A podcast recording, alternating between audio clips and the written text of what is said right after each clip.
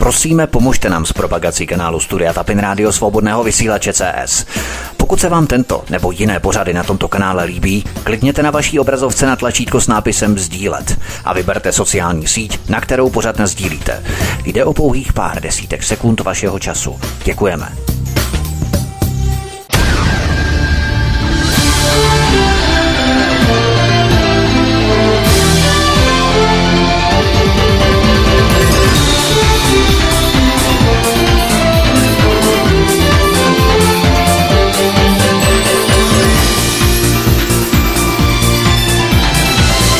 Krásný, dobrý večer, dámy a pánové, od mikrofonu svobodného vysílače vás tento večer zdraví vítek. Vrbětice představují kavzu, o které se toho namluvilo a napsalo víc než dost. Proto se v našem povídání nebudeme soustředit na pata a mata nebo analyzovat hodiny před a po výbuchu. Místo toho se zaměříme na utajované skutečnosti, které se do časové řady kontextu Vrbětic nedávají. Český stát oslovil pět zbrojovek v roce 2004 s nabídkou likvidace zastaralých zbraní a munice československé armády. Ovšem bez výběrové soutěže. Šlo totiž o strategickou zakázku. Museli to ale stihnout před naším vstupem do Evropské unie 1. května 2004. Poté by už vláda musela vypsat veřejnou soutěž a zakázku by nedostali předem dohodnuté zbrojovky. V likvidaci zbraní a munice se angažovaly třeba poličské strojírny, které tehdy neměly prověrku NKU, ale významný podíl v nich vlastnil státní Omnipol. Jak se staré zbraně nelikvidovaly, ale vyvážely na černý světový trh se zbraněmi? Měl výbuch polišských strojíren v roce 2007 nějakou souvislost se zbraněmi, které měly být zlikvidované do roku 2006? Z původních dvou miliard byla lukrativní zakázka vyšroubovaná téměř na dvojnásobek. Kdo se na zakázce nejvíce napakoval? V roce 2013 došlo ke změně legislativy o vývozních licencích pro vojenskou techniku. Na čí pokyn a kdo si ji proloboval? Jaké panovaly poměry v pyrotechnické službě policie České republiky a co tvrdili pyrotechnici o šetření výbuchů ve Vrběticích? Proč chtěl Andrej Babiš 17. dubna odtajnit zprávu o ruské GRU, ale o dva dny později, 19. dubna, to bývalý nejvyšší státní zástupce Pavel Zeman po schůzce s Jiřím Mazánkem z NCOZ zakázal? Proč dva poslanci SPD, Radek Koten a Radovan Vích, hlasovali v bezpečnostním výboru pro usnesení BIS jako celek i pro první tři body usnesení. Má Radovan Vích napojení na struktury STB podle archivních svazků. A já už tady u nás na svobodném vysílači vítám Pavla Nováčka. Pavel, vítej, hezký večer, ahoj. Hezký večer, dobrý večer všem. A Pavla Štěpána, druhého expolicistu. Pavle, vítej, ahoj. Ahoj a dobrý večer. My budeme v našem vyšetřování nebo povídání postupovat podle časové osy a začneme proto od roku 2004. Byť se to někomu může zdát jako velmi vzdálená doba, je to téměř 20 let, ale pro nás je to velmi důležitý mezník. Tehdy totiž byla uložená ve skladech české armády nepotřebná munice. Část munice pocházela ještě z druhé světové války a většina té munice a zbraní pocházela z dob z Varšavské smlouvy a proto bylo střelivo už nepoužitelné a jeho uskladnění a ostraha přitom stála ročně tehdy téměř půl miliardy korun. A proto se na obraně tehdy rozhodlo, že se začne stará munice likvidovat. Odkaz číslo jedna v popise pořadu na Odyssey. Nejprve si řekněme ten nejzákladnější údaj, nejzákladnější fakt. Kolik munice bylo uskladněno ve skladech České armády a jaká byla účetní hodnota celkem těch všech zbraní dohromady, Pavle? Podle údajů, které jsme se mohli dočíst, eh, které jsme mohli získat z veřejných zdrojů, tak eh, armáda v té době eh, vlastnila přes eh, téměř 120 tisíc tun nepotřebné munice. A účetní hodnota podle zprávy Nejvyššího kontrolního úřadu dosahovala výše přes 17 miliard korun. A část té munice, jak si říkal, pochází ještě z dob druhé světové války, no pocházela. A větší část teda z dob, kdy ještě tady fungovala Varšavská smlouva nebo vojska Varšavské smlouvy. Kolik celá tato likvidace zbraní a munice měla tehdy stát? Jak to mělo proběhnout nebo jaké bylo to rozhodnutí vlády tehdy? Tak v roce 2004 jsme se mohli zase z veřejných zdrojů dočíst, že eh, armáda eh, nebo vláda začala spěchat eh, s ekologickou likvidací této munice, protože od května roku 2004 měl vejít v platnost nový zákon o zadávání veřejných zakázek. A ten by celý proces zbrzdil, protože by se muselo vypisovat výběrové řízení a to, z toho si byla vláda nebo členové vlády vědomi a proto se snažili eh, ještě mm, tu likvidaci munice zadat firmám před tím datem účinnosti toho zákona, aby nedošlo k tomu spoždění a aby se ta munice mohla začít likvidovat co nejdříve. Takže eh, bylo to vlastně ještě před tím květnem roku 2004. Celková částka neměla přesáhnout 2 miliardy korun, ale podle nabídek pětice zbrojovek se ta částka měla vyšplhat na 3,5 miliardy korun. Mimochodem šlo tehdy o zbrojovky Zeveta Bojkovice, Polické strojírny, STV Group, Pardubická explozia a vojenský ústav ve Slavičíně. Bylo to navýšení na likvidaci munice opodstatněné z toho, co tehdy uváděli, proč se ta částka musela zvýšit téměř na dvojnásobek, ze 2 miliard na 3,5 miliardy? Tak eh, těžko říct, jo. ono eh, víceméně tady i ta konečná částka byla tvořena pouze odhadem, ale uh, jestliže ten odhad, jestliže ten odhad se navýšoval na 3 miliardy, tak potom jsme se mohli následně z ročenek dozvědět, že ta celková částka dosáhla, dosáhla sumy 2,8 miliardy korun. Tam ty odhady oscilovaly až ke 3,5 miliardám. Eh, potom v první ročence za rok 2005 tak to bylo 9,9 miliardy a nakonec ta finální částka byla 2,8 miliardy korun, která byla vynaložena nebo která byla ztracena nebo zaplacena za likvidaci této vyřazené munice. Když tu řešíme těch pět zbrojovek, tak eh, ty byly tehdy dopředu vybrané, protože vláda tu lukrativní zakázku likvidace zbraní a munice označila za strategickou, což si zmínil, takže nemusela vypisovat výběrové řízení nebo řekněme veřejnou soutěž. A jak víme, od 1. května 2004 jsme vstoupili do Evropské unie a od toho okamžiku vládní rozhodnutí o strategických zakázkách by přestalo platit. Vláda by od toho 1. května 2004 jinými slovy musela vypsat veřejnou soutěž a nemohla oslovit oslovit už eh, předem vybrané, vytipované zbrojovky. Myslíte, že tohle bylo důležité, že to prostě potřebovali stihnout před eh, naším vstupem do Evropské unie, aby takto předem mohli oslovit zbrojovky a nemuseli vypisovat veřejnou soutěž? To je otázka, protože v té době jakoby eh, začaly, mm, začaly trošku gradovat problémy s tím skladováním munice.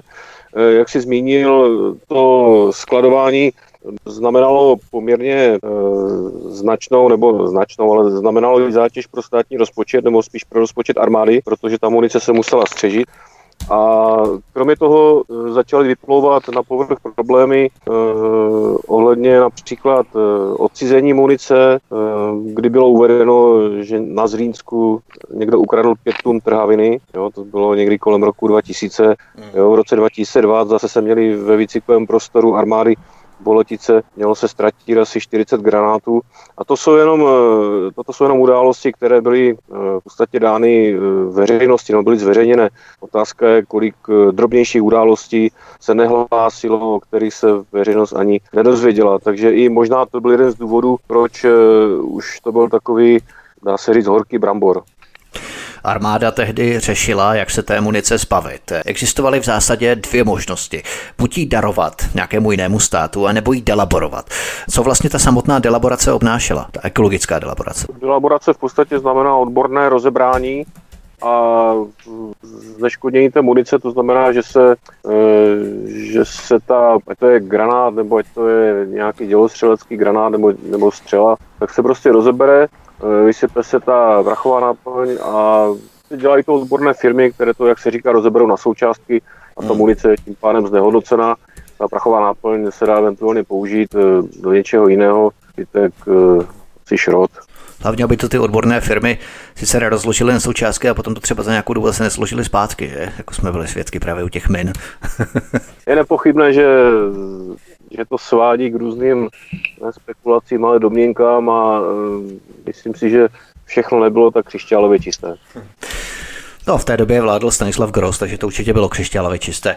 Nicméně, eh, o jaký typ munice nebo zbraní se jednalo? Byl to střelný prach trhaviny a nebo nějaké náboje, miny, granáty nebo dokonce i rakety třeba? Prostě všechny typy zbraní to bylo.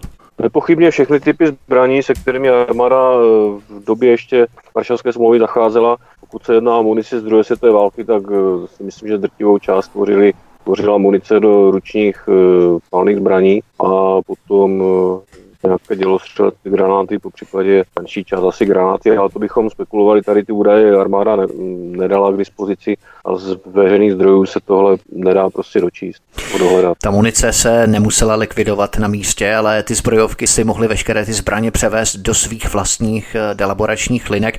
Některé zbrojovky navíc neměly prověrku od nejvyššího kontrolního úřadu, jako například STV Group nebo politické strojírny. Stát tím de facto ztrácel kontrolu nad tím, zda skutečně došlo k likvidaci těch zbraní, nebo zda si je zbrojovky takto rozebrali mezi sebou a měli s nimi další plány. Čím se dostáváme k zápletce našeho příběhu po stopách Vrbětic.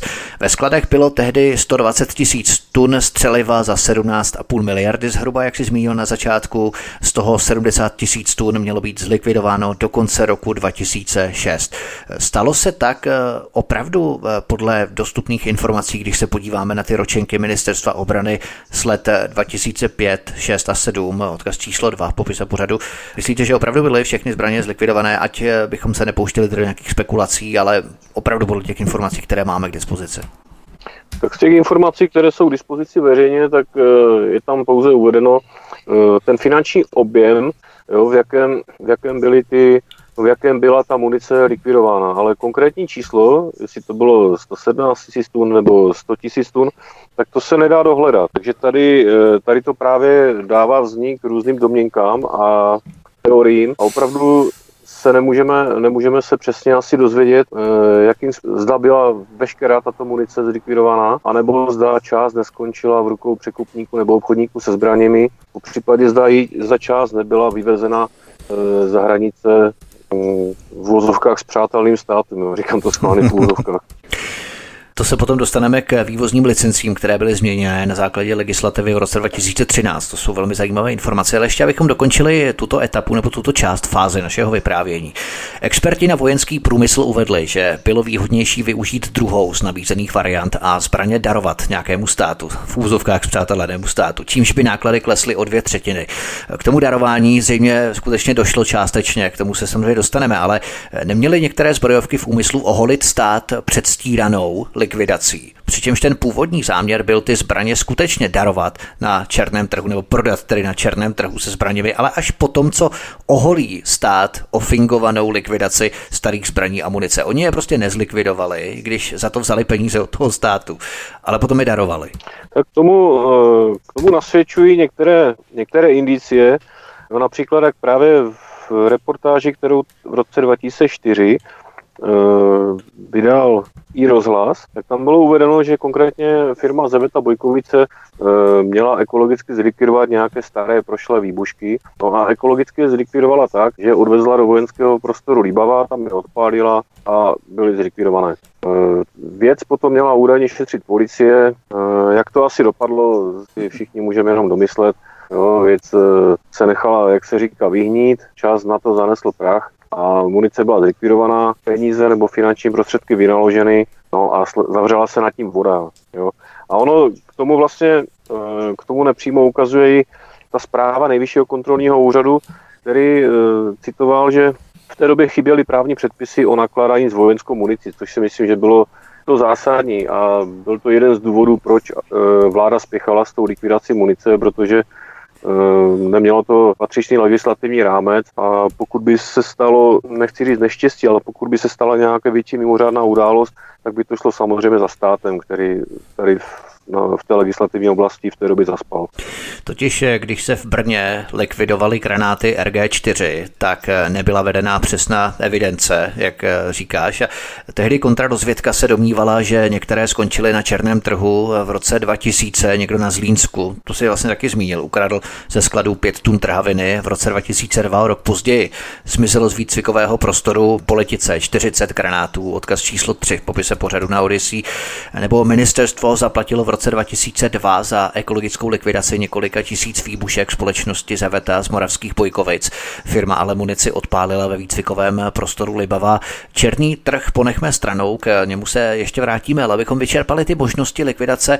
Máte informace, že by se takové případy opakovaly, čili některé zbrojovky by mohly stát za takzvanou ekologickou likvidací, ale ve skutečnosti ty zbraně jednoduše také odpálily, protože jsme tu třeba zmínili poličské strojírny, což byla jedna zbrojovka, která se ucházela o tu likvidaci, o tu zakázku munice a zbraní, ale zároveň neměla prověrku od nejvyššího kontrolního úřadu ty zbraně měly být zlikvidované do roku 2006. A co se nestalo? V roce 2007 došlo k výbuchu areálu poličských strojíren, stejně jako v Rbětic v roce 2014. V těch poličských strojírnách došlo ke třem výbuchům dohromady.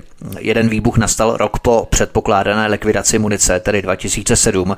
Ke druhému výbuchu v poličských strojírnách došlo v roce 2015, tedy rok po Vrběticích, a potom znovu po třetí do třetice v roce 2017. 14, odkaz číslo 4 v popise pořadu na Odyssey. Poličské strojírny, to je zajímavé, v nich měl významný podíl největší český obchodník se zbraněmi Omnix, dříve Omnipol.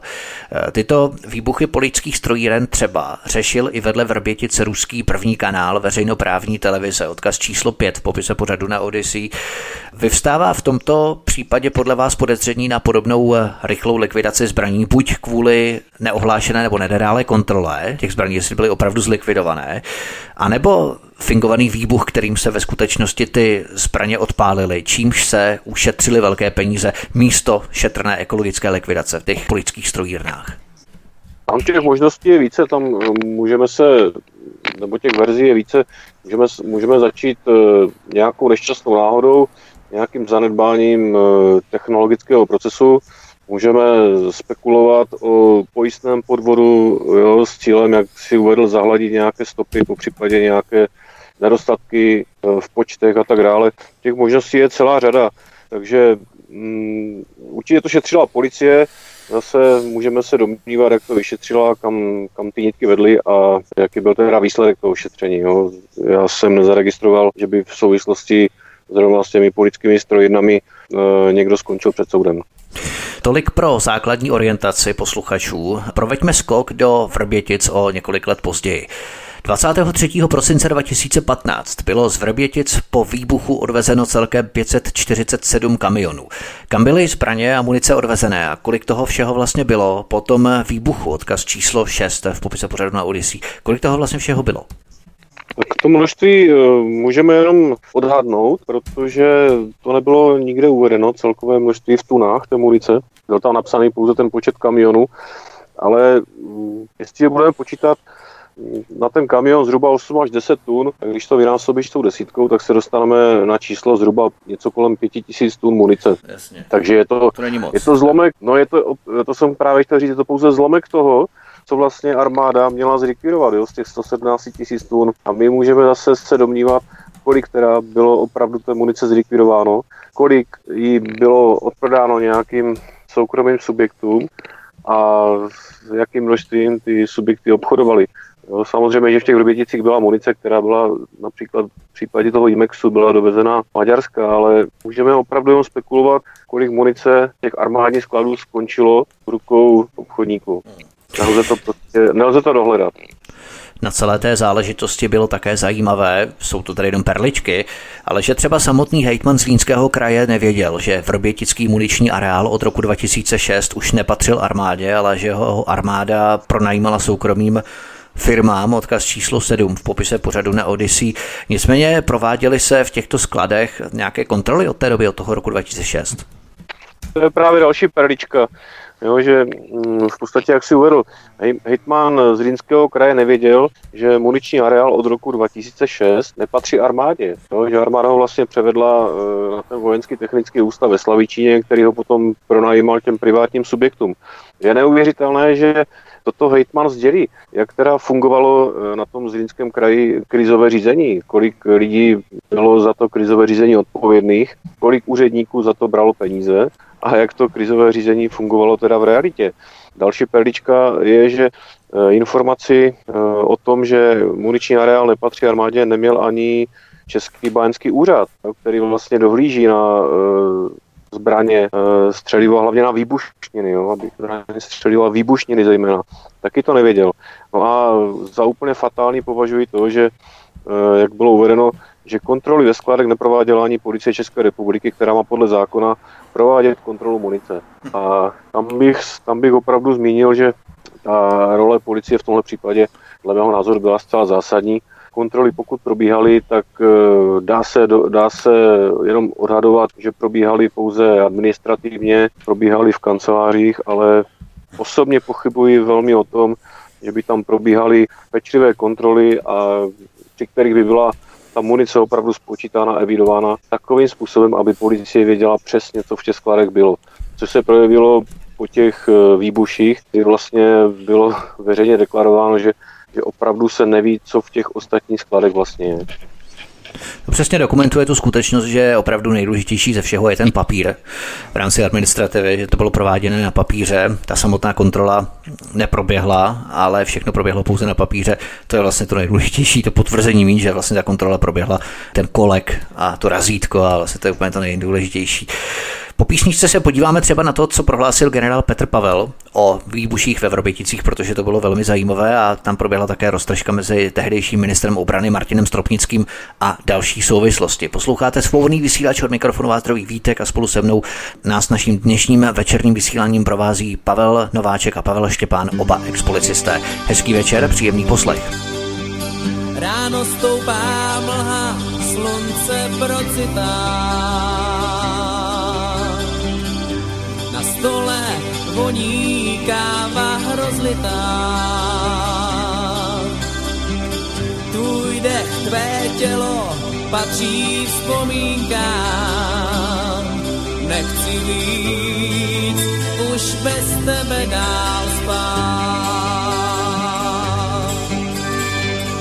Neustále vidím ve svých myšlenkách všechny hezké chvíle při těch nočních hrách.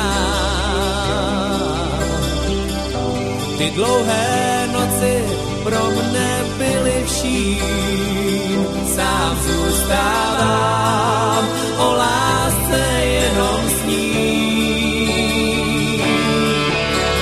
Proč se krásný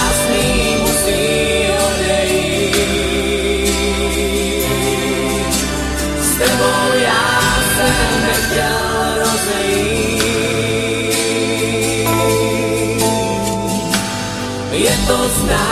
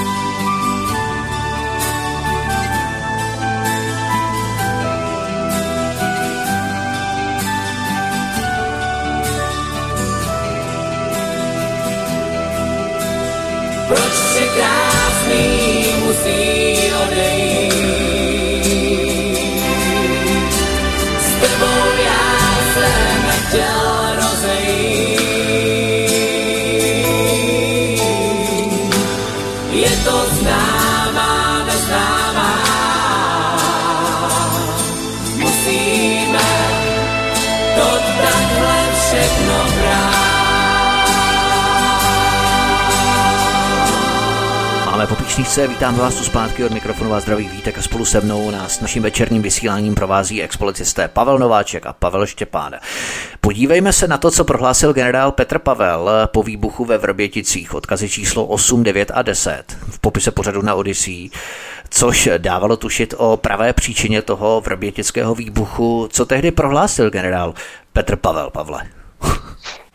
Tenkrát eh, vlastně to bylo před, eh, před Vánoci eh, v roce 2014, tak generál Pavel přijel jak celá nečekaně do Vrbětice podívat na takovou předvánoční inspekci a tam prohlásil, že pokud ve Vrběticích hrozí nějaké nebezpečí, tak hrozí pouze proto, že by chtěl někdo manipulovat s důkazy a nebo důkazy zahladit. Jakmile bude mít policie jasnou představu, co v jednotlivých skladech je, tak tento důvod pomine. Takhle to uvedl generál Pavel. Takže on přímo řekl, jakmile policie bude mít jasnou představu, co v jednotlivých skladech je. Takže to navazuje na to, co jsem řekl před chvíli, jo, že ta policie vůbec nevěděla, co se v těch skladech nachází co tam kdo skladuje, a, a tak dále. Vůbec tam nebyla žádná, eh, prostě to je výsledek těch v úzovkách kontrol, jak probíhaly.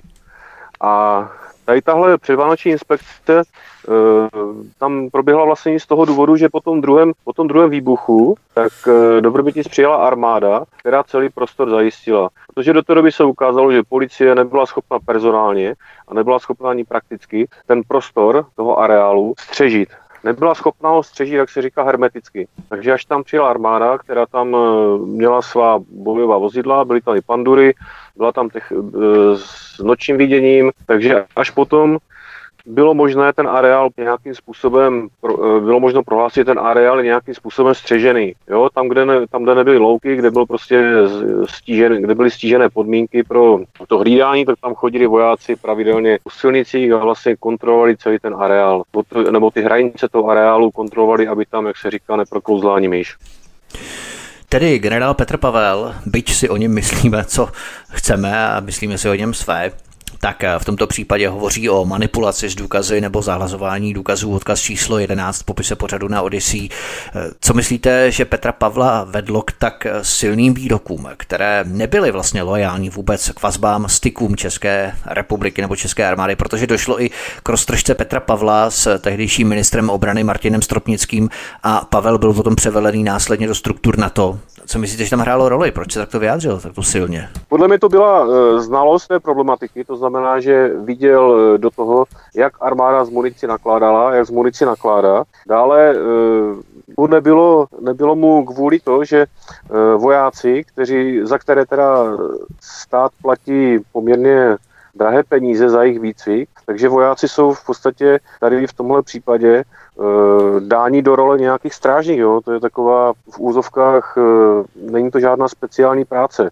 Takže mu vadilo to, že armáda, která v té době Eh, plnila úkoly na misích v zahraničí, tak eh, tím, že tady část těch vojáků byla dislokována v těch Vrběticích, tak jim to narušovalo jak výcvikové plány, tak potom eh, jim to samozřejmě nehrálo početně do stavu a jestliže měli potom vojáci odletat nebo odjíždět na mise do zahraničí, tak se to do toho všechno promítalo.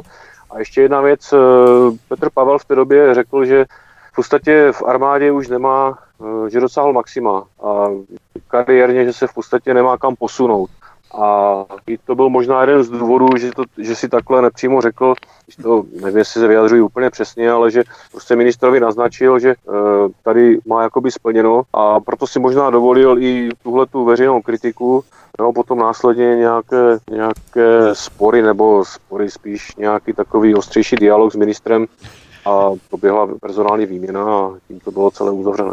Pavel Nováček, myslíš, že Petr Pavel měl tehdy nějakou konkrétní představu o průběhu obchodu s vojenským materiálem na černém trhu, tak se můžeme domnívat, jestli byl opravdu v té chvíli nepohodlný a prostě byl uklízený na vyšší místo, aby mlčel.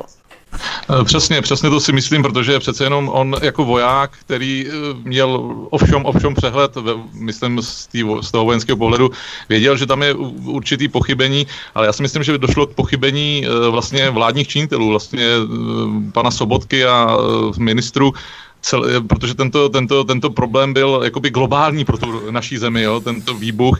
A jak, jak už zmínil Pavel, eh, teď se, teď se trošku pomotám, jak už zmínil Pavel, že Pavel, že Petr Pavel eh, vlastně nechtěl dát specialisty, specialisty aby hlídali, aby stáli u nějaký pásky, tak ono i z toho pohledu, z toho pohledu toho policisty, Eh, když tam budu mít vojáky a já mám hledat důkazy, tak já si myslím, že za tou páskou mají stát policisté, kteří, kteří, kteří vlastně jsou ve službě policejní a ne vojenský. A Pavel, Pavel moc dobře věděl, že když tam budou vojáci, eh, tak jsou znalí, znalí všeho. To znamená, nechci teď tvrdit spekulace, ale myslím si, že eh, ve Vrběticích docházelo k takovému No, rozkrádání, rozkrádání uh, zbrojního materiálu, materi, materiálu, který přežil výbuchy.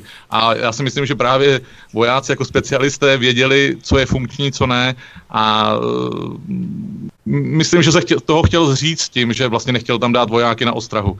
Eh, je to takový můj názor, ale, ale říkám, důležitá, důležitý, důležitý faktor je v tom, že uh, vedení, vedení státu přistupovalo laxně k, vlastně k tomu, k té ostraze a k tomu vlastně, co se stalo ve, ve Vrběticích jak si tam Pavel zmínil, že došlo k rozkrádání, tak eh, mě vytanulo na mysli, že, že došlo k rozkrádání materiálu v rukách lidu Československé socialistické republiky. Rozkrádání lidu určitě ne, ale vem, vemte Když tam byly československé zbraně, tam byly. Že? Československé zbraně tam byly samozřejmě, ale, ale vemte si, že voják, eh, ačkoliv je to voják, složil nějakou přísahu, tak určitě ví, co je funkční a co je, do, do, pro, jakoby, co je dobře, co se dá prodat, co se dá prodat, co se dá zpeněžit, co se dá vyměnit, tak to ví víc než nějaký policista, který bude stát u pásky. Jasně. Prostě člověk se speciálním výcvikem, který, který se zbraněma funguje každý den, je něco jiného než policista, který prostě eh, zabezpečuje nějakou, prostě nějak, dělá ostrahu nějaký, nějakému objektu.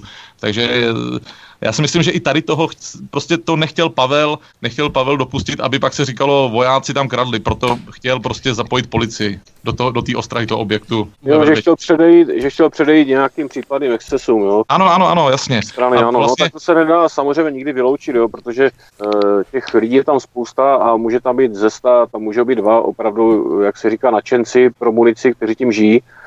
A samozřejmě nelze vyloučit to, že Eh, jak se říká, příležitost dělá zloděje, nebo je to tak blízko, tak proč bych se tam nepodíval, nebo něco. No, no jasně, ale, ale vemte si, vemte si, vemte si, že z odborného hlediska doopravdy to může vyhodnotit akorát specialista, který v tom je, který, který zná, co, co je ještě funkční. Eh, nebude to přece obč, obyčejný občan, který tam půjde a sebere nějaký v uvozovkách granát přece nebude riskovat, nebude riskovat, ale, ano, ale voják, který má speciální výcvik, ví, že si to může dovolit sebrat.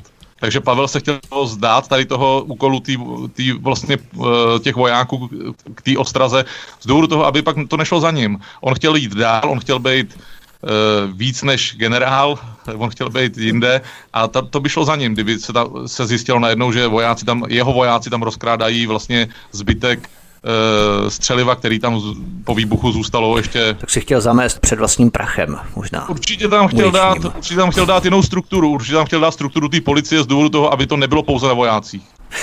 Podívejme se na situaci během výbuchů ve Vrběticích. Odkaz číslo 12 v popise pořadu na Odyssey. Jaké tehdy panovaly poměry v pyrotechnické službě policie České republiky? To je další velké téma, které teď otevřeme, Pavle.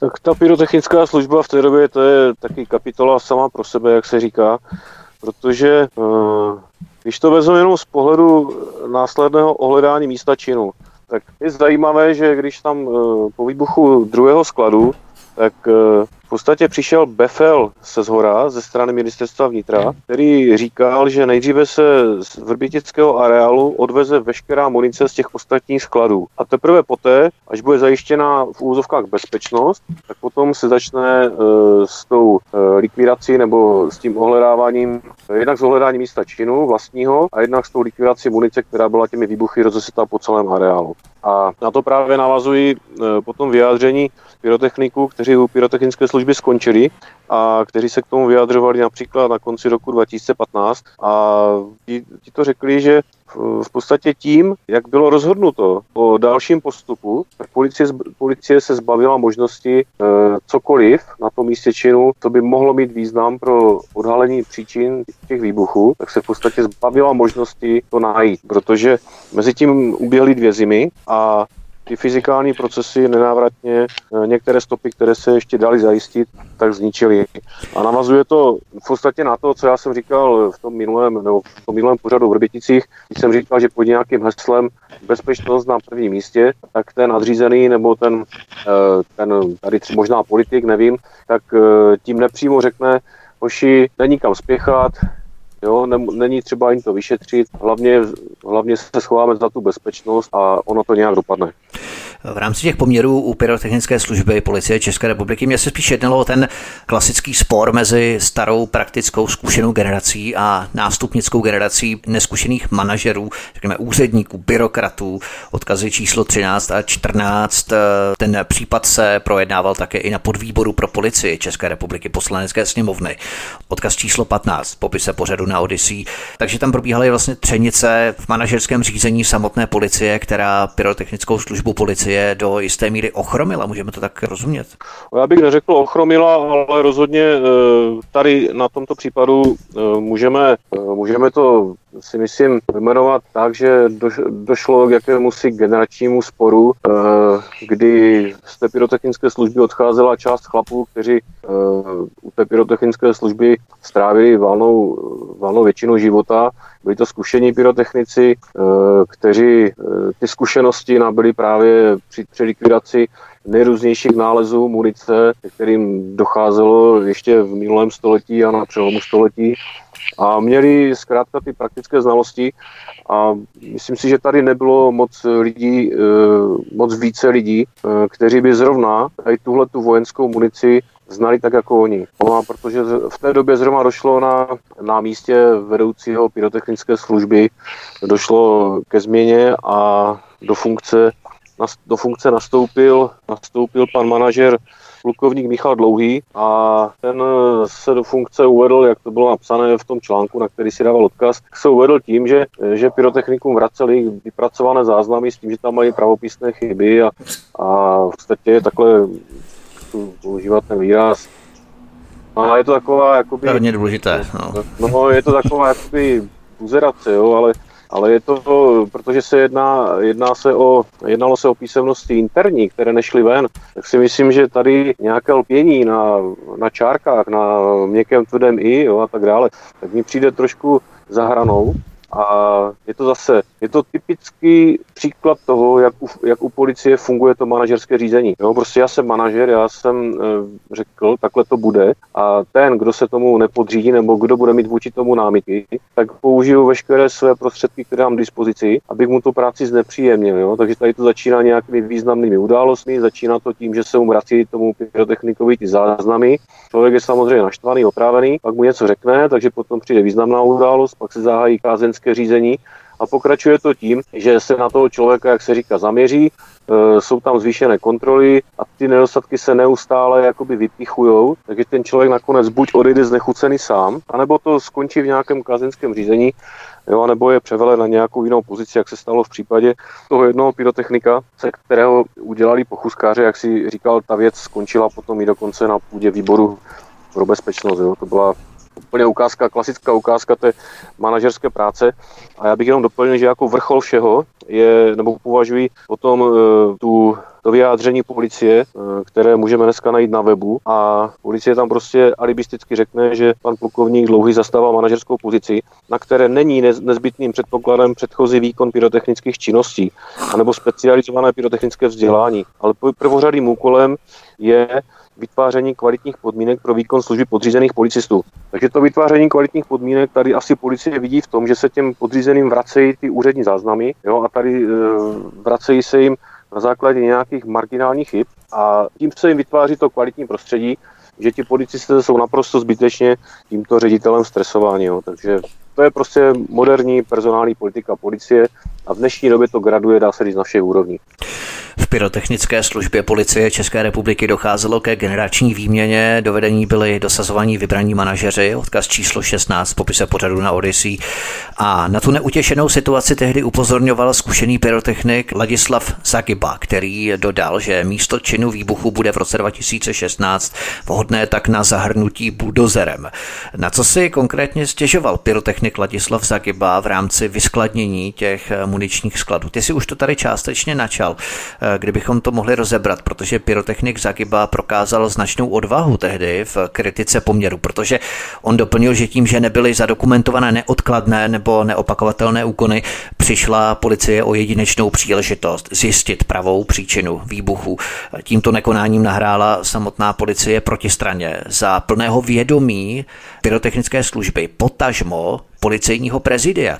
Myslíte, že se opravdu jednalo o záměr vyčkávat i s posvěcením nebo spíš krytím pyrotechnické služby policie, potažmo přímo samotného policejního prezidia tehdy? Že to šlo až takto vysoko? Můj názor je ten, já to nebudu, nebudu to říkat nějak obsáhle, ale můj názor je ten, že vláda a ministerstvo vnitra si byli moc dobře vědomi toho, jak, jaká v té době byla legislativa a jak v té době probíhaly zejména ty kontroly policie v těch areálech, nebo v tom areálu, jo, v těch muničních skladech. Takže věděli moc dobře, že mají máslo na hlavě. A protože v té době e, se ještě nevědělo, že ten výbuch je teda dílem ruský, ruských agentů, jak se dozvíme později, tak byly určitě na místě obavy, aby se náhodou nepřišlo na něco, co by mohlo ukázat třeba i na to policii, jo, že e, neříkám, že ten výbuch zavinila, ale že se na tom nepřímo podílela právě tou absenci například kontrol nebo něčím jiným. A tady potom, jak si zmiňoval to vyjádření toho pyrotechnika, tak on to řekl přesně, že v roce 2016 bude místo činu výbuchu vhodné tak akorát na zahrnutí buldozerem. Čas hraje proti policii, nahrává možným pachatelům. No, mnoho věcí, a to podstatných, nevratných a nezvratných pro zjištění relevantní příčiny výbuchu se už nezjistí.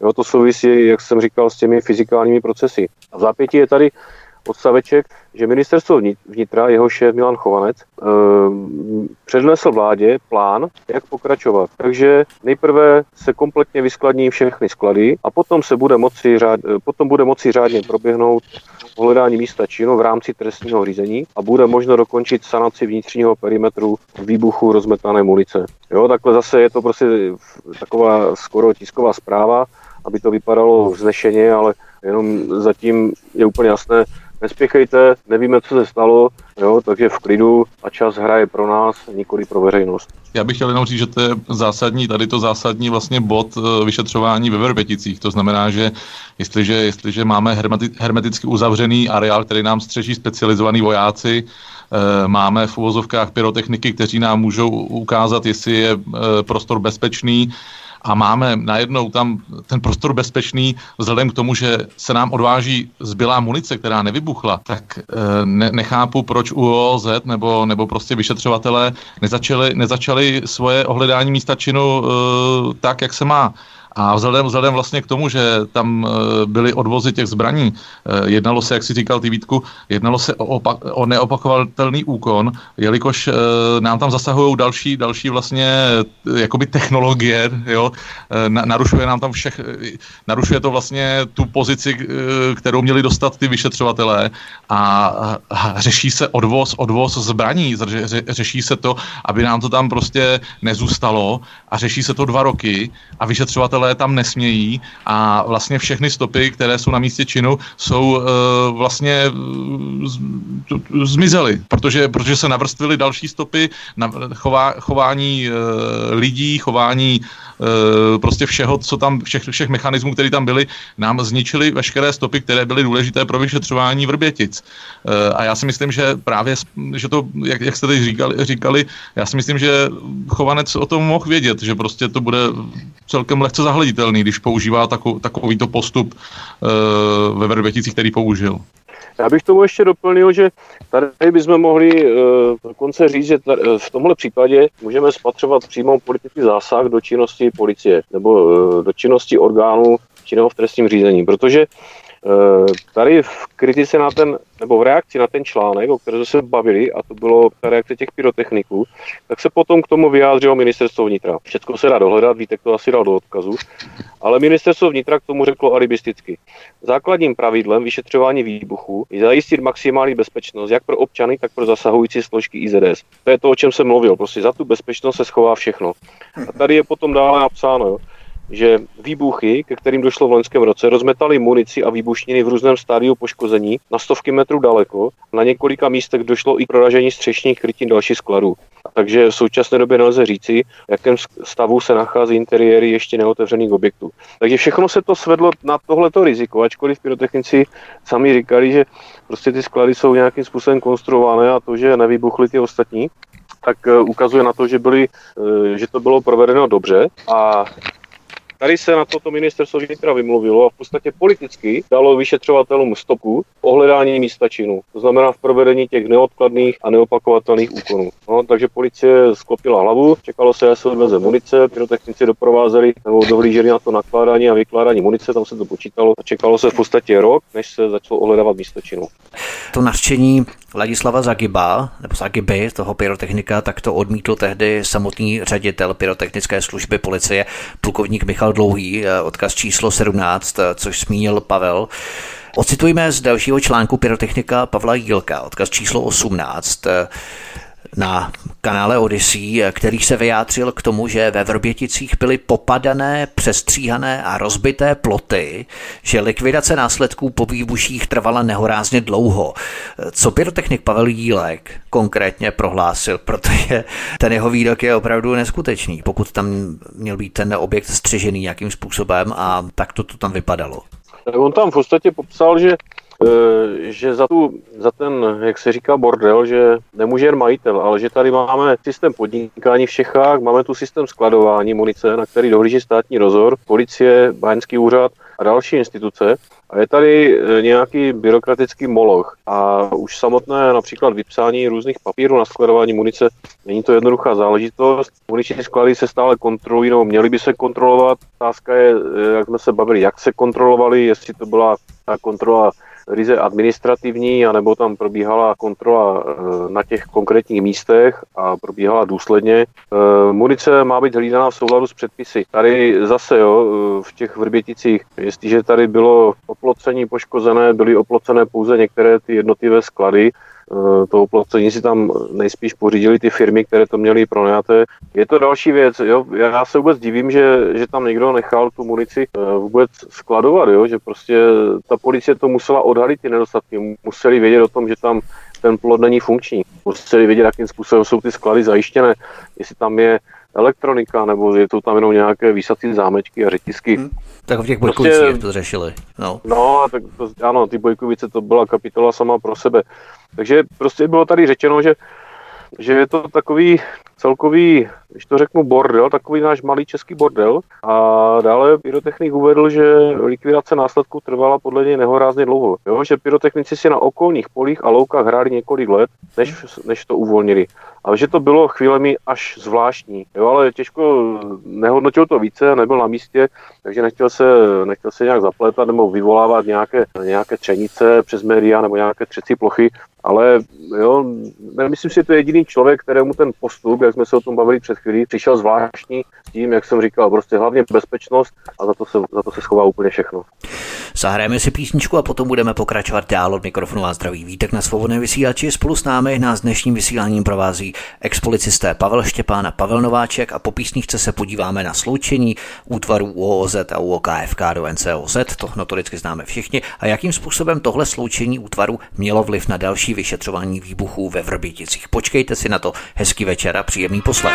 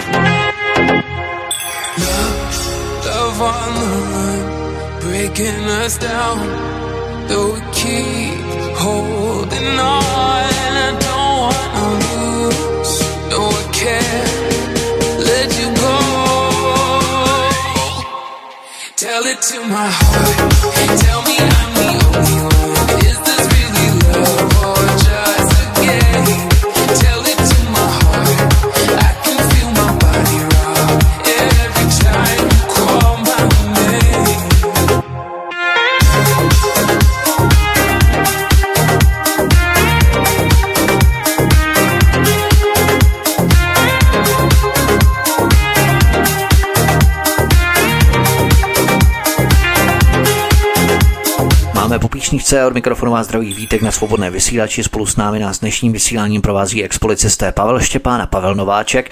Výbuchy ve Vrběticích šetřil tehdejší UOZ, Útvar pro odhalování organizovaného zločinu. Víme, že došlo ke sloučení UOZ a UOKFK do NCOZ, Národní centrála proti organizovanému zločinu. A část policistů odešla tehdy do civilu, jak říkal Pavel Nováček před písničkou, a v důsledku toho došlo ke změně vyšetřovatele. Pavel Nováček, jak složité je pro vyšetřovatele přebírat spis po svém předchůdci, napojit se do toho vyšetřování jaksi a pokračovat v něm? Vezmeme to vlastně z toho dů- nejdůležitějšího, to znamená, že vyšetřovatel eh, je sám na ten spis a sám za něj ručí. To znamená, jestliže, jestliže vyšetřovatel obdrží, obdrží nějaký spis po někom jiném, tak eh, je na něm, jak to načte, ale, ale zcela, zcela mm, tady v tom, v tom případě musel vyšetřovatel jet od znova. Je z důvodu toho, že každý vyšetřovatel eh, se bude eh, zaručovat jenom pouze za svoje, za svoje úřední záznamy. Rozumím, rozumím. Takže, takže, takže určitě nastal problém v tom, že opět neopakovatelný úkon, který byl ve Vrběticích, eh, ten, ten nemohl nějak substituovat ten eh, nový vyšetřovatel. Eh, To znamená, že, to znamená, že se buď přizpůsobil, anebo, nebo opět začal šetřit, ale už, už nemohl šetřit eh, na místě. takže, takže pouze šetření probíhalo v režimu teorie pro toho vyšetřovatele aktuálního a tak to muselo vypadat. Eh, Ten spis, ten spis, ten spis vlastně podle mě musel být ohromný, protože přece jenom tam muselo být hodně svědeckých výpovědí, eh, opatření na místě, eh, takže musel mít určitě mnoho stránek. To znamená, že ještě jednou, jestliže ten vyšetřovatel podlehl tomu staršímu vyšetřovateli a všechno načetl, tak bylo všechno v pohodě. Ale já si myslím, že byla varianta 2, že ten vyšetřovatel sám Jel o sobě prostě. ma- Jasně, z důvodu toho, z důvodu té odpovědnosti. On by Ano, byl pak ano. za to za- potrestán. Ne ten vyšetřovatel, který to dělal před ním, ale on, který to pak podepíše a stvrdí, stvrdí že ten spis vypracoval a předal ho uh, prokuratuře, uh, státnímu zástupci. V tom, v tom To je jak třeba v leteckých věžích, když tam přijde nový operátor, tak v podstatě si načte rozmístění těch letadel a potom to převezme po tom předchozím operátorovi a vlastně pokračuje je mu jedno, co se vlastně událo předtím. A tady to je úplně naopak, že vlastně on musí jet úplně od začátku, že? Vemte, vemte situaci, kdy vlastně policista je vždycky na hraně. To znamená, jestli on pochybí v, v sebemenším nějakým uh, úředním záznamu, kde to zraním. Protože ještě jednou státní zástupce, když dostane od policisty uh, spis, tak pouze ten, z polici, ten policista je za všechno v tom spise odpovědný. On ho tam začlení, ten úřední záznam, ten policista. Jestliže to není jeho úřední záznam, tak on ho tam začlení, uh, protože on rozhodne, že ho začlení do spisu a je důležitý pro spis. To znamená, že sloučení těchto dvou útvarů mělo velmi negativní vliv na pokračování toho vyšetřování, protože došlo ke zpomalení a ten další nový vyšetřovatel se to musel v podstatě všechno načíst od eh, znova, pravděpodobně s nejvyšší pravděpodobností, aby ho nepotrestali. To znamená, že tam došlo k výraznému zpomalení toho vyšetřování tedy. Je to tak? Samozřejmě, protože on, on jestliže tam přebíral, pře- přebíral úřední záznamy uh, od toho minulého vyšetřovatele, tak musel právě, jak říkám, vyhodnocovat, vyhodnocovat všechno uh, vzhledem k jeho šetření, k tomu jeho n- aktuálnímu šetření. A dělá se to třeba i u policie často, že třeba nějaký vyšetřovatel skončí vyšetřování a převezme to po něm někdo jiný, nějaký eh, nový vyšetřovatel, tu štafetu po něm. Když A nebo jsou- to je ojedinělá situace tohle. Eh, Bylo to, bylo to třeba, když byly exodusy, myslím, v roce 2005 nebo 2006 byly exo, velký exodus policistů, kteří odcházeli kvůli tomu, že neměli vzdělání, tak vlastně zůstávali spisy, zůstávali spisy a předávali se. Ale, ale vem, vemte, si, vemte si jednu věc, že eh, toto, toto jsou verbětice, je to, je to mimořádná situace, a která do, do, do, doplatila vlastně na tady tu reorganizaci, tady ta situace. V další sekci pořadu se podívejme na obchody se zbraněmi a na skladování zakázaných min MIM 100 a MIN 200. Podívejme se konkrétně na pasáž osvobozujícího rozsudku ve věci firem Excalibur Army SRO a Rio Trade Praha AS Jaroslava Strnada, ve které vypovídal svědek inženýr S, tehdejší zaměstnanec licenční zprávy. Co vypověděl ohledně licenčních rozhodnutí, Pavle? Tak ten svědek vypověděl, že on se vyjádřil obecně k charakteru toho mezinárodního certifikátu, který, je, který to ministerstvo vydává a vysvětlil nějaké úřední detaily, jo, které, které tam mají být, ale hlavně jako zásadní věc spatřují to, že připustil, že pokud státní úředník neví, o jaký materiál se jedná, tak by si to měl prověřit. A on tady přímo říká, že jemu osobně ty miny MON známy nebyly a nena- nenalezli ani v databázi ministerstva. Jo. Takže zase je to tady eh, v tomhle případě, kdy se jednalo eh, o skladování těch zakázaných min nebo min MON sovětské výroby, které údajně byly, eh, byly v rozporu s tou otavskou, otavskou konvencí, tak tady se ukazuje, že ti úředníci prostě selhali. Jo? Eh, Tady je potom další svědek, eh, zaměstnankyně Vojenského technického ústavu, jo, která uvedla, že eh, neměla o minách žádné pochybnosti a, a že prostě podle ní to bylo v pořádku, nic nebylo zatajeno. Tady prostě ti svědkové dokladovali celkově jakoby ten způsob, jakým ty licence byly vydávány. Jo. A zase dá se tady v některých případech dá se tady spatřovat nějaké to profesní selhání nebo eh, opomenutí, jo, když to budu trošku bagatelizovat. Ale ve finále to všechno vedlo, když to zestručím, tak ve finále to všechno vedlo k tomu, že eh, soud ty firmy, které eh, státní zástupce před ten soud popohnal, tak soud je osvobodil, jo, s tím, že opravdu se tam eh, nejednalo o zakázané miny, jo, že nebyly prostě, jak se říká, provozu schopné, ale byly tam pouze skladovány jejich nějaké součástky a odděleně, takže, takže se nejednalo o trestný čin. To zásadní, zásadní bych viděl hlavně, eh, hlavně to, že zase to ukazuje přímo na úroveň té legislativy, protože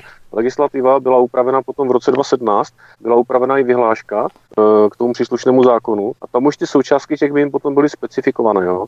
Takže zase tady se, jo, Jasně. je to, tady se prostě stát poučí tady, tady z toho, eh, firmy jsou v klidu, jo, tam prostě ten, prošlo to soudem, takže bylo to pravomocné. Státní zástupce sice podal dovolání proti tomu verdiktu krajského soudu, ale za rok si to rozmyslel, nebo po nějaké době si to rozmyslel a to dovolání stáhl. Čím dáváš práci a potom tu práci svou vlastně popřeš tím, že to Ano. odvolá, že je to odvolání. Ano, ano, přesně tak. Totiž eh, další zjištění, to si právě zmínil, odhaluje, že ty miny MON neznala ani svědkyně inženýrka M, zaměstnankyně Vojenského technického ústavu Slavy Čín, ale svědek R, samotný ředitel licenční zprávy, uvedl jednu zásadní závažnou skutečnost, o které se mlčí. Co on prohlásil konkrétně? To je stěžejní část teď. Tak eh, on tam prohlásil, že licenční rozhodnutí vydává stát, odkud je materiál expedován. To znamená v daném případě, když se budeme ba- bavit třeba o konkrétně o firmě Excalibur Army a s tím, že uh, ta zásilka měla být expedovaná do Bulharska, takže uh, to licenční rozhodnutí vydává stát a tím na sebe bere i odpovědnost. Jo? Ministerstvo tady pouze eh, dává protistraně na vědomí, že je obchodu informováno, ale na sebe bere odpovědnost ten stát. Jo. Je to samozřejmě tvrzení toho úředníka. Můžeme se domnívat, eh, můžeme se domnívat, jak tomu, mm, jaký je na to právní názor nějakých eh, renomovaných advokátů, anebo, anebo po případě, jak, jak by se na to dívali soudci, ale již to samotné tvrzení je zajímavé. Takže licenční rozhodnutí vydává stát, odkud je materiál expedovaný a stát tím na sebe bere i odpovědnost. A pokud se v kolonce účel nákupu potvrdí údaj, že je zboží určené k dalšímu prodeji. Stěluje se tím, že v případě reexportu se tak bude dít pod dohledem ministerstva. Co to v praxi znamená? Jak tomu má běžný člověk rozumět? Taková trošku šroubovaná čeština. Je to šrobovaná čeština, ale eh, v praxi se to dá chápat podle mě jedině tak, že ministerstvo nad tím zkrátka bdí, jo, dohlíží. Takže ovšem ví a má všechno pod kontrolou. A provádí kontroly, provádí kontroly v muničních areálech. Ano, Jasně. ano, přesně tak. A provádí kontroly toho zboží, které jde na expedici a jde za hranice. Tady bylo důležité ministerstvo průmyslu a obchodu a tehdejší ministr Jan Mládek ČSSD od ledna 14 do února 2017 a ministerstvo průmyslu a obchodu udělovalo vývozní licence firmám vyvážející vojenský materiál. Můžeme tady hledat základ oné zápletky v rámci likvidace zbraní a munice. Mezi lety 2004 až 2006 je tu patrná jistá provázanost mezi těmi zbrojovkami vybranými předem ministerstvem obrany bez veřejné soutěže tehdy a udělením licencí pro vývoz vojenského materiálu ministerstvem průmyslu a obchodu na ně navázaným zbrojovkám. My samozřejmě nevíme, jaké jsou propletence biznisové a kamarádské mezi úředníky a vedoucími nebo řediteli jednotlivých odborů a tak dále s posvěcením ministrů obrany a rezortu průmyslu a obchodu, ale možná bychom tady mohli hledat ten základ naší zápletky. Kdo likvidoval zbraně? Sledujeme tu třeba stopy poličských strojíren na státní Omnipol, bývalou PZ, že československé zbraně z Varšavské smlouvy, udělování vývozních licencí na vojenský materiál a tak dále a tak dále. Já si myslím, že to je přesně ten základ eh, toho celého problému, který potom vyeskaloval těmi výbuchy. Protože kdyby v té době byla eh, kvalitní legislativa, která by stanovila jasně, jak s tou munici nakládat a stanovila by tam eh, kromě toho i odpovědnost a povinnosti jednotlivých subjektů, tak by se tohleto nemohlo stát. Samozřejmě jsme v Čechách, takže jak si říkal, jo, máme tady to eh, Máme tady ten malý český rybníček a v tom rybníčku je tady pár rybiček, které eh, dělají ten biznis se zbraněmi. Že těch rybek není moc, navzájem se znají, jo, můžou tam být nějaké dohody, aby si nekonkurovali, aby to, to prostě nepřesáhlo e, nějaký rámec té, jak se říká, férové kapitalistické Jasně. soutěže. Jo? Ale tady bych spatřoval ten základ. Rozhodně, rozhodně tohleto všechno, ta, je to celá škála okolností. A rozhodně tohleto všechno, když se ty střípy poskládají, tak eh, z toho vychází nějaký obraz, který eh, z dnešního pohledu si myslím, že je hodně pošramocený. Jo? Zasloužil by teda péči nějakého zkušeného restaurátora, ale eh, když to, řeknu, když to řeknu stručně tu myšlenku, prostě kdyby tenhle ten bordel neexistoval, tak si myslím, že by ani těm výbuchům nedošlo, protože, protože by se eh, by se s těmi zbraněmi jednak eh, neobchodovalo by se třeba v takovém množství, protože by bylo zlikvidováno možná větší množství té munice. A ten stát by si dával možná větší pozor, kam ty zbraně vyváží. A od toho se pak ještě dostaneme snad i k roli zpravodajských služeb, protože když se podíváme na zprávy vojenské rozvědky, já jsem v těch letech nenašel žádnou zmínku o působení agentů cizích eh, mocností nebo nepřátelských. Tam, tenkrát byl Afghánistán, Pakistán, tyhle ty islámské Ano. státy, bylo, bylo tam i Rusko. Nebyla tam ani zmínka jo, o případném působení nebo nějakého nebezpečí, nebo nebyly tam ani definována eh, konkrétně nějaká rizika. Jo, takže eh, když to řeknu stručně zkrátka, podle mě tohle to všechno vedlo k tomu, té eskalaci a následkem byly, no, výsledkem byly ty dva vrbětické výbuchy. Ono by nebylo taky špatné, když mainstreamové, ma- mainstreamoví novináři dokážou uh, rozšifrovat, co se stalo v 20, 2014, kdy nám háž, hážou vlastně takový zkazky o tom, že ruští agenti nejdřív dali nějaký svoje pasy k tomu, že budou dělat inspekci v IMEXu a pak vůbec to neřešejí dál, hodí to prostě do éteru. Proč se, proč se tady ty mainstreamoví novináři ne- nestarají o to, kdo byl, eh, kdo byl na ministerstvu průmyslu a obchodu eh, důležitý úředník, eh, jaký, jaký má majetky, jaký, jak funguje. Eh, Z důvodu toho, že ministr Mládek byl pouze politická figurka, tak tam byli stabilní úředníci, kteří byli odborníci na zadávání nebo za po- povolení licen, licencí k těmto zbraním nebo k, k prodeji zbraní. A proč se nějaký novinář nezajímá o to, jak, jaký úředník vlastně byl ten, který to tam odborně za, za, zaštiťoval? Já bych chtěl třeba vidět jeho, jeho prostě, já nevím, jestli bude mít sbírku nemovitostí jako náš bývalý minister zdravotnictví, ale bylo by zajímavý jeho, jeho, jeho maj, majetkový, majetkový prostě přiznání a no, nebylo by to špatný, kdyby pan Kroupa se podíval i na něco jiného, než na nesmysly o Rusku. No, tohle to jsou totiž právě ti lidé, kteří jsou, jak se říká, ve stínu lampy, jo, nebo pod, ano. pod, pod stínem, jasně. jo, takže na ně není vidět, ale mají, uh, mají jakoby větší, to řeknu, větší moc, a mají tu rozhodovací pravomoc, jo. Ten minister to zaštiťuje politicky, ale tihle ti lidé dělají ty biznisy, jo. Takže no, ale tady, no, jako nemůžeme chtít těch novinářů zase není tolik a, a to by musel být snad každý druhý občan novinář, aby, abychom se něco dozvěděli. Vlastně novináři nám ukazují, že Rusko způsobilo něco. Ale proč nejdříve nevytěžíme všechno, co se dá jakoby z toho našeho státu? Jestli, jestli teda nebylo pochybení u nás. Úředníci prostě, kteří, kteří mohli rozhodovat, měli z toho biznis, prostě ukázat nám teda, že jsme křišťálově čistí teda na, tady tom, na jo, z tady z toho pohledu. A pak ukazovat až na ty druhý jakoby zahraniční aspekty. Ale, ale prostě první bychom měli se podívat na to, jestli to nebyl velký kšeft pro někoho úplně jiného, než pro agenty GRU. Pojďme se podívat dál. Pavel Štěpán tu zmínil legislativu. V další sekci se tedy podívejme na legislativu. Co se týče obchodu se zbraněmi. To upravuje zákon číslo 38 lomeno 1994 sbírky a novelizace z roku 2013. Co se uvádí v paragrafu 6, Pavle? Povolování obchodů s vojenským materiálem. Vychází stát vstříc nebo usnadňuje stát obchodování se zbraněmi od toho roku 2013. Je to výrazně jednodušší pro obchodníky se zbraněmi tak tam to, eh, k, tomu, k tomu nějakému omezení nebo k takové té zá, za tu záchranou brzdu ten stát zatáhl až v roce 2017 jo, s tou novelou. Jo, eh, tam, tam se ty podmínky jakoby eh, konkretizovaly a hlavně tam byla ta prováděcí vyhláška, která specifikovala některé věci, které do té doby specifikovány nebyly. Jo, tady v tom, v tom roce 2013 tam byly nějaké dílčí úpravy, ale nemělo to zásadní vliv tady na ty obchody. Podívejme se na roli vojenského spravodajství v rámci prioritních úkolů z ročenky Ministerstva obrany 2014 krizové regiony jako Blízký a Střední východ, Afghánistán, Pákistán, regiony států bývalého Sovětského svazu, Severní Afrika, Balkán a tak dále. Co se uvádí v té ročence nebo v těch ročenkách? To, jak jsem říkal před chvíli, jo, že tam jsme nenašli žádnou zmínku o nějaké hrozbě ze strany Ruska, o nějaké činnosti agentů. Nebyla tam ani zmínka, tam víceméně, když to člověk čte dva, tři roky po sobě, tak se tam opakují podobné, velice podobné fráze jenom, jo. A je to na úrovni, ta zpráva je na úrovni, jak bych to řekl, takové, takového obecného obecného sdělení, které se dá sestavit na základě třeba pěti, šesti článků médií.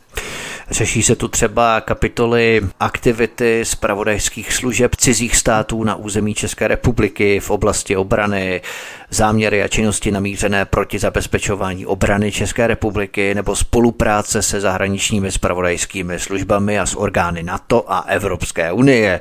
A když tu ročenku Ministerstva obrany 2014 pročítáme od zhora dolů, je pozoruhodná, to také právě nikdo vůbec neřeší, nezmiňuje. A to právě tady Pavel Štěpán zmínil, že tady není ani slůvko o ruských agentech nebo aktivitách ruské rozvědky GRU v tom roce 2014, jo, nebo v té ročence. To je opravdu zarážející, jak najednou to bylo odhalené s velkou pompou. Ale podívejme se na ročenku vojenského zpravodajství z roku 2017, konkrétně obchodování s vojenským materiálem. Co tu vojenské zpravodajství uvádí potom v této ročence? Tady v té ročence vojenské zpravodajství uvedlo, že se spolu podílelo už na kontrolní činnosti státních orgánů spojené s obchodováním s vojenským materiálem. A dokonce se vyjadřovalo v rámci licenčního řízení k žádostem jednotlivých firm, jak a v jakém rozsahu a v jakém rozsahu, jak v rozsahu příslušných komodit, tak na území zejména působností s ohledem na bezpečnostní situaci v zemích, kam byl tento vojenský materiál určen. Jo, takže je vidět, že ty výbuchy, jak jsme se o tom bavili před chvílí, že, že ty výbuchy stimulovaly ty e, ministerstva, aby trošku se nad tím zamysleli, na tou situaci. A tady tohle je výsledek, jo, že začala konečně nějaká činnost ze strany státu, že ten stát si uvědomil, že na tom poli zkrátka selhal. Jo, takže tohle, tohle je výsledek, ale jak se říká, je to, je to s pláčem po funuse, A jenom bych tomu doplnil, tady v žádném případě tu nevytváříme nějakou, nějaké alibi pro uh, ruskou rozvědku nebo pro agenty GRU, ale jenom se snažíme tady doložit, jakým způsobem v té době probíhaly ty obchody se zbraněmi v podstatě pod okny vlády a za, jakoby za součástí té nekvalitní legislativy a všem to bylo jedno, nikdo to neřešil. Po píšničce, kterou si právě teď zahrajeme, se podíváme na spravodajské služby, na mlčenlivost poslanců a na inkriminovanou tiskovku Andreje Babiše a Jana Hamáčka 17. dubna 2021 a potom následně schůzku Pavla Zemana, bývalého nejvyššího státního zástupce s šéfem NCOZ Jiřím Mazánkem, kdy potom utajovali ty dané skutečnosti ohledně ruské GRU. Na to všechno se podíváme po píšničce. Posloucháte svobodný vysílač od mikrofonu a zdraví Vítek. Pavel Štěpán a Pavel Nováček jsou našimi dnešními hosty. Hezký večer. Zase je pátek a mám toho dost, tak beru kramle za zády černý most. A pokud mi to D1 dovolí, než minuji hlavu, hodím Prahu za hlavu, jedu jak Pražák, hlava nehlava. Mám jediný cíl a přede mnou je pálava, už od Brna jsem jako na trní. Ta sladká píseň tak blízko zní. My máme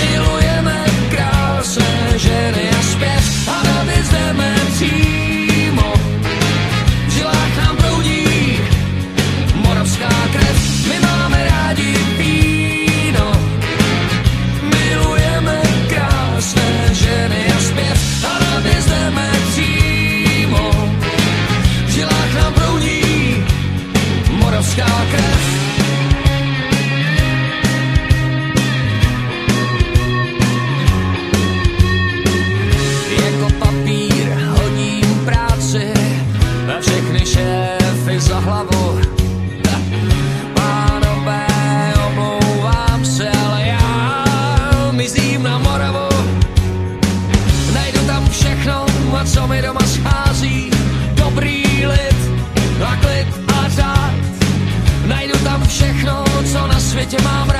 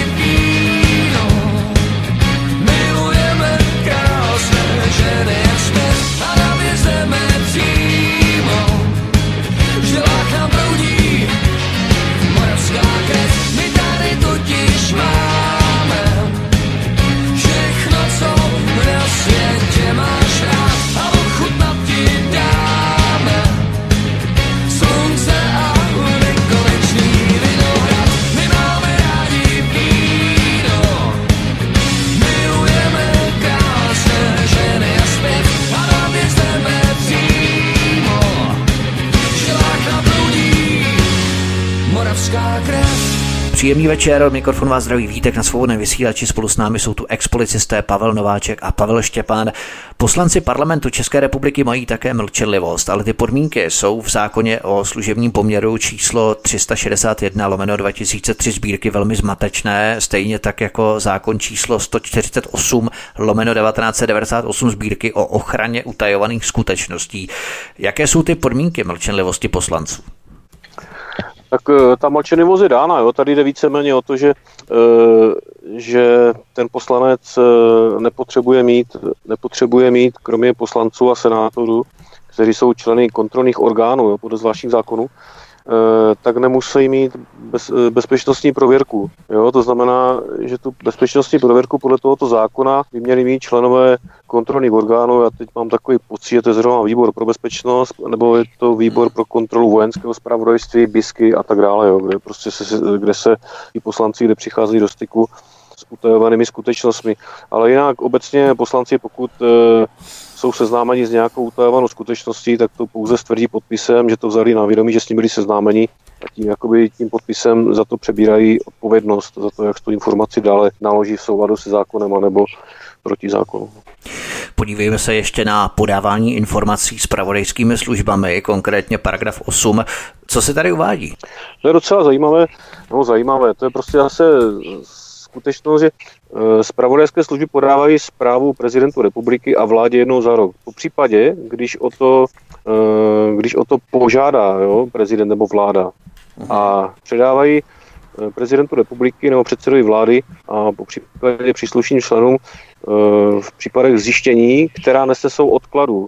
V těchto, v těchto případech ty informace přidávají bezprostředně. To si myslím, že se zrovna tenhle ten bod se týkal Vrbětice, jo, že když se dospělo k nějakému zjištění, tak se to potom naservírovalo členům vlády a, a prezidentovi. E, nicméně jde o, to, jde o to, že není tam žádné ustanovení, které by, se, které by řešilo, k tomu se dostaneme za chvíli, které by řešilo například trestní řízení a není to žádné ustanovení, které by e, omezovalo buď e, premiéra nebo prezidenta, e, omezovalo zacházení s těmi informacemi. My jsme to právě zmínili proto, že na to přímo navazuje zveřejnění zprávy BIS k Vrběticím. Andrej Babiš projevil snahu sice o zveřejnění zprávy BIS o účasti agentů GRU na událostech ve Vrběticích, ale už o pouhé dva dny později, v pondělí 19. dubna, protože ta tisková konference proběhla v sobotu 17. dubna a potom o pouhé dva dny později 19. dubna tohoto roku došlo ke schůzce tehdejšího nejvyššího státního zástupce Pavla Zemana a ředitele NCOZ Jiřího Mazánka, po které následovala tisková konference. Co podle vás zaznělo na té schůzce, která předcházela té tiskovce, že došlo k nepochopitelné změně postoje vlády České republiky a už najednou žádné informace zveřejnit nechtěla. Já bych se ještě vrátil k tomu podávání zpráv s pravodajskými službami. Vezměme, vezměme si to, že vlastně ještě jednou pro posluchače jedná se pouze o spravodajství. Jedná se o to, že my máme určitou informaci, kterou předáváme nikomu a můžeme si doplnit a dokreslit její stav. Nejsme orgány v trestním řízení, nejsme činný orgány v trestním řízení. To znamená, nemusíme uh, doslova pravdu předávat. Jsme spravodajci.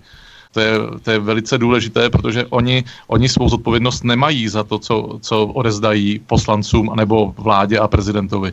Oni pouze jsou zpravodajci, kteří na něco ukazují. Jo, tady to je důležité. To je informace, ano. Je to informace, je to důležitý, je to velice důležitý, protože jejich odpovědnost, trest, trestní odpovědnost není těch zpravodajců.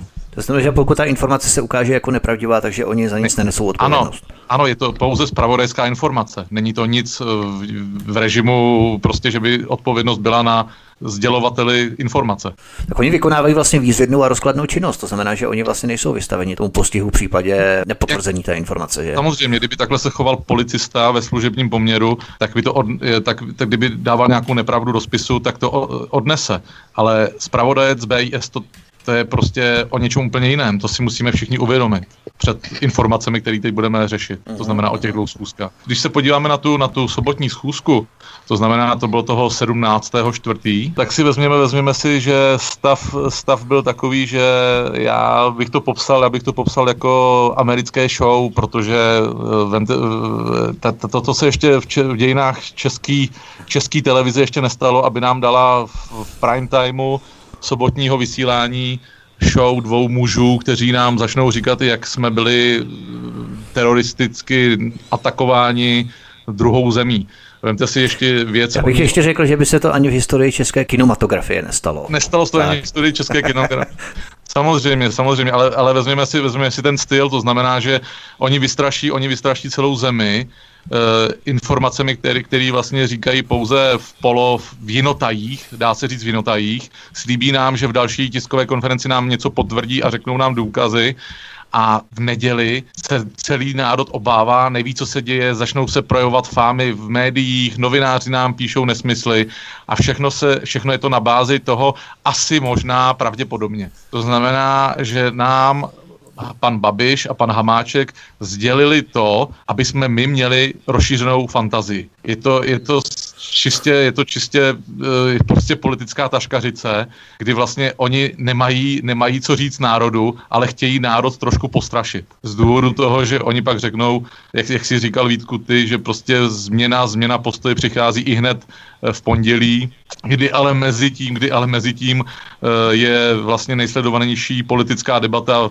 na české televizi otázky Václava Moravce, kdy najednou vidíme pana Hamáčka v ospalkách, asi po nějaké opici, a mluví prostě, mluví jako, jako kdyby prostě pro, prožil bujarou noc a Uh, něco slavil, teď nevím, jak to, jak to popsat, ale, ale když jsem viděl, když jsem viděl záznam jeho, jeho mluvy a záznam jeho komunikace, celkový, tak prostě ten člověk, ten člověk musel prožít něco, co prostě neprožije jen tak někdo.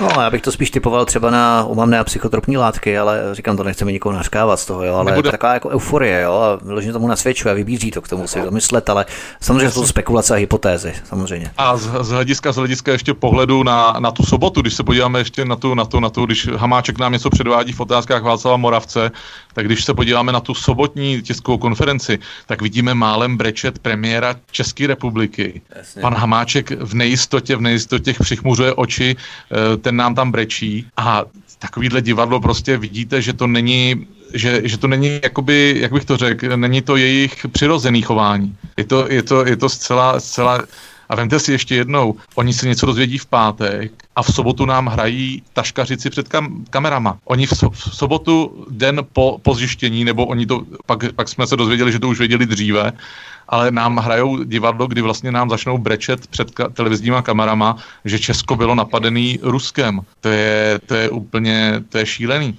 A když, když, se, když se teda vrátíme, když, se, teda, když budeme pokračovat nedělí, kdy byla teda taškařice solo pana Hamáčka, a pak se vrát, pak, pak přejdeme do pondělí, kdy vlastně, kdy vlastně nám, jakoby, já to nazval jako feedback, prostě nějaká zpětná vazba na tu sobotní show, kterou nám předvedli tyhle dva muži, tak nastoupili vlastně jakoby zakrývači informací, kteří, které, které jsme se dozvěděli v sobotu.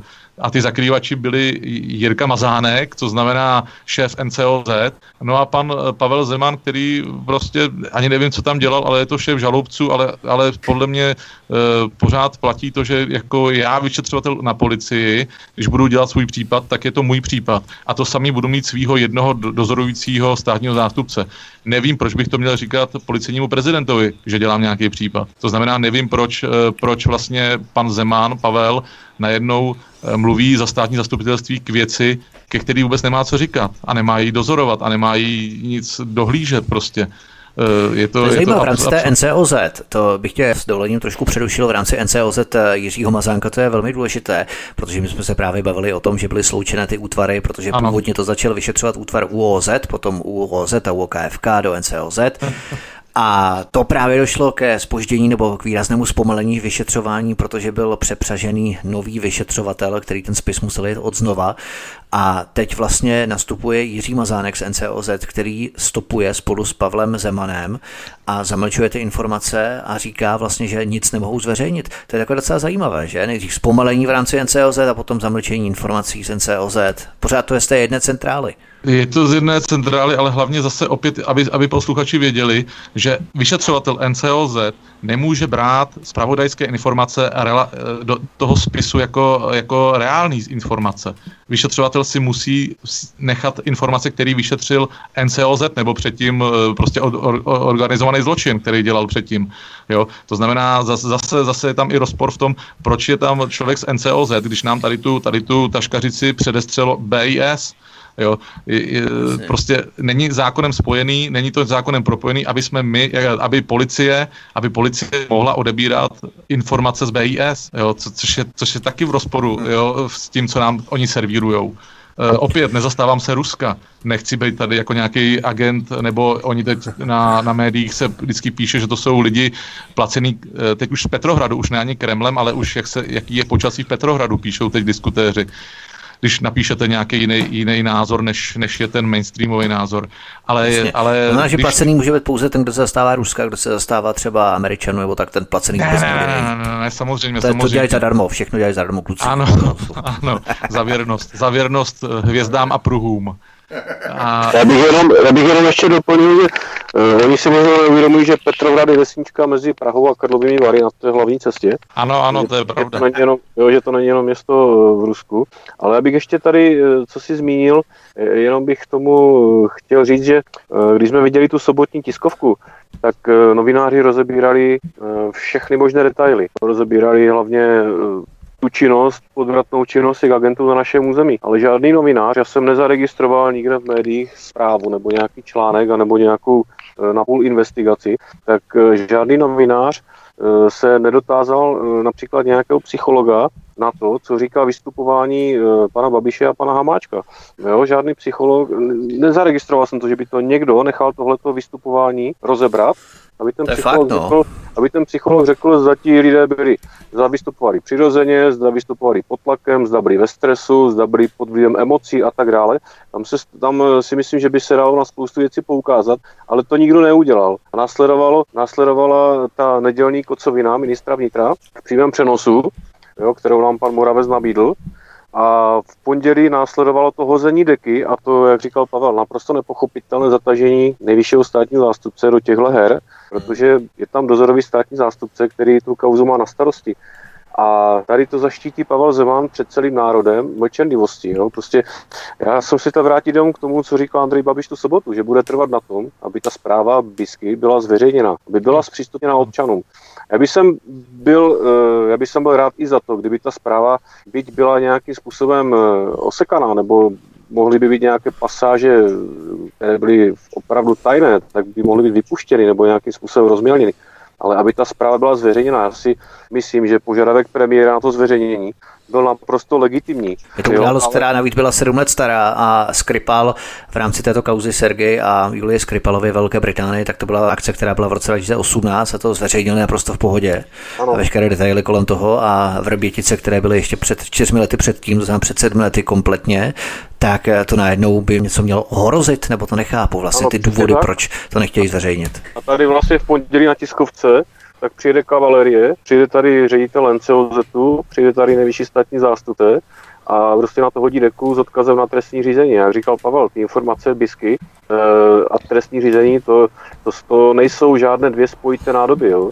A jestli jste si všimli, tak nedávno, nevím, jak je to dlouho, ale právě byl nějaký legislativní návrh, aby, aby vlastně policie mohla informace BISky používat v tom trestním řízení. Jo? Ono to zaniklo tady v tom, tady v tom humbuku jo, celkem. To chtěli Ale- Piráti a Stan, Piráti a Stan No. to chtějí tady Jo, prosazujou. ale prostě jo, ale zase bylo to v reakci, jo, můžeme se domnívat, že to bylo v reakci tady, tady na tohle, jo. Já bych ještě doplnil tebe, Pavle, eh, k té sobotě, k- ta gestikulace pana Babiše a Hamáčka. Vezměte si, vezměte si jednu věc, že eh, já nevím, jsou televizní noviny nebo já nevím, nějaký pořad a tam vystupují ty moderátoři bez roušek, bez těch respirátorů. A tyto dva borci, kteří, kteří prostě tam stojí, si vemou respirátor až na uši málem a prostě chtějí, chtějí asi poptít svoje, já nevím, jak to nazval, mimikry nebo nějak tak to nazvat, Ano, protože ano. podle mě Rozumím, rozumím. Protože oči, i když oči nám sdělí hodně, tak já si myslím, že jak Babiš, tak Hamáček prostě ty měli tu hubu do účka, do obráceného U, kdy prostě musím to říct, musím to říct, jako kdyby někdo prostě na, na ně tlačil, jo. Ale říkám, kdyby jsme viděli celý ten face, celý ten jejich obličej, tak se určitě i lajkové se budou ptát, co to je za lidi, to jsou vůdci tady toho státu, to jsou Eh, Jo, to, to znamená, že bychom viděli to ovlivnění těch lidí, že je to nepřirozené chování. A to je docela, to je zajímavý. A kdyby, kdyby apeluju, kdyby byl nějaký psycholog mezi posluchači, rozeberte, rozeberte pohledy, aspoň očí těchto dvou amatérských herců. Ty jsi mi to, Pavle, vzal přímo z úst, protože jsem chtěl přesně nabídnout tuto možnost posluchačům. Pokud mezi vámi je nějaký psycholog, tak napište nám do komentářů pod eh, tento pořad na kanále Odyssey.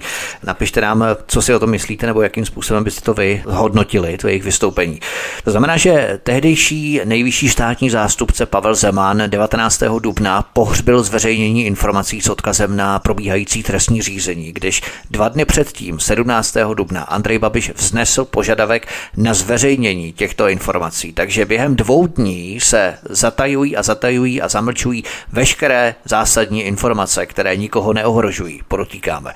Myslíte, kdybychom měli naše povídání pomalu zakončovat, že Pavel Zeman byl instruovaný nějakými řídícími orgány, například snědkami na americkou ambasádu v Praze, že se informace o ruských agentech musí utajit. Jednoduše proto, že žádné takové věrohodné zprávy neexistují, což dotváří i napojení Michala Koudelky, ředitele BIS, jejíž zpráva se měla utajit, také s vazbami na CIA, s poukazem na medaily George Teneta za spolupráci udělenou šéfkou CIA Ginou Haspelovou v Langley, čili ten příkaz na utajení přichází jednoduše od našich amerických bratří. Vemte si jednu věc.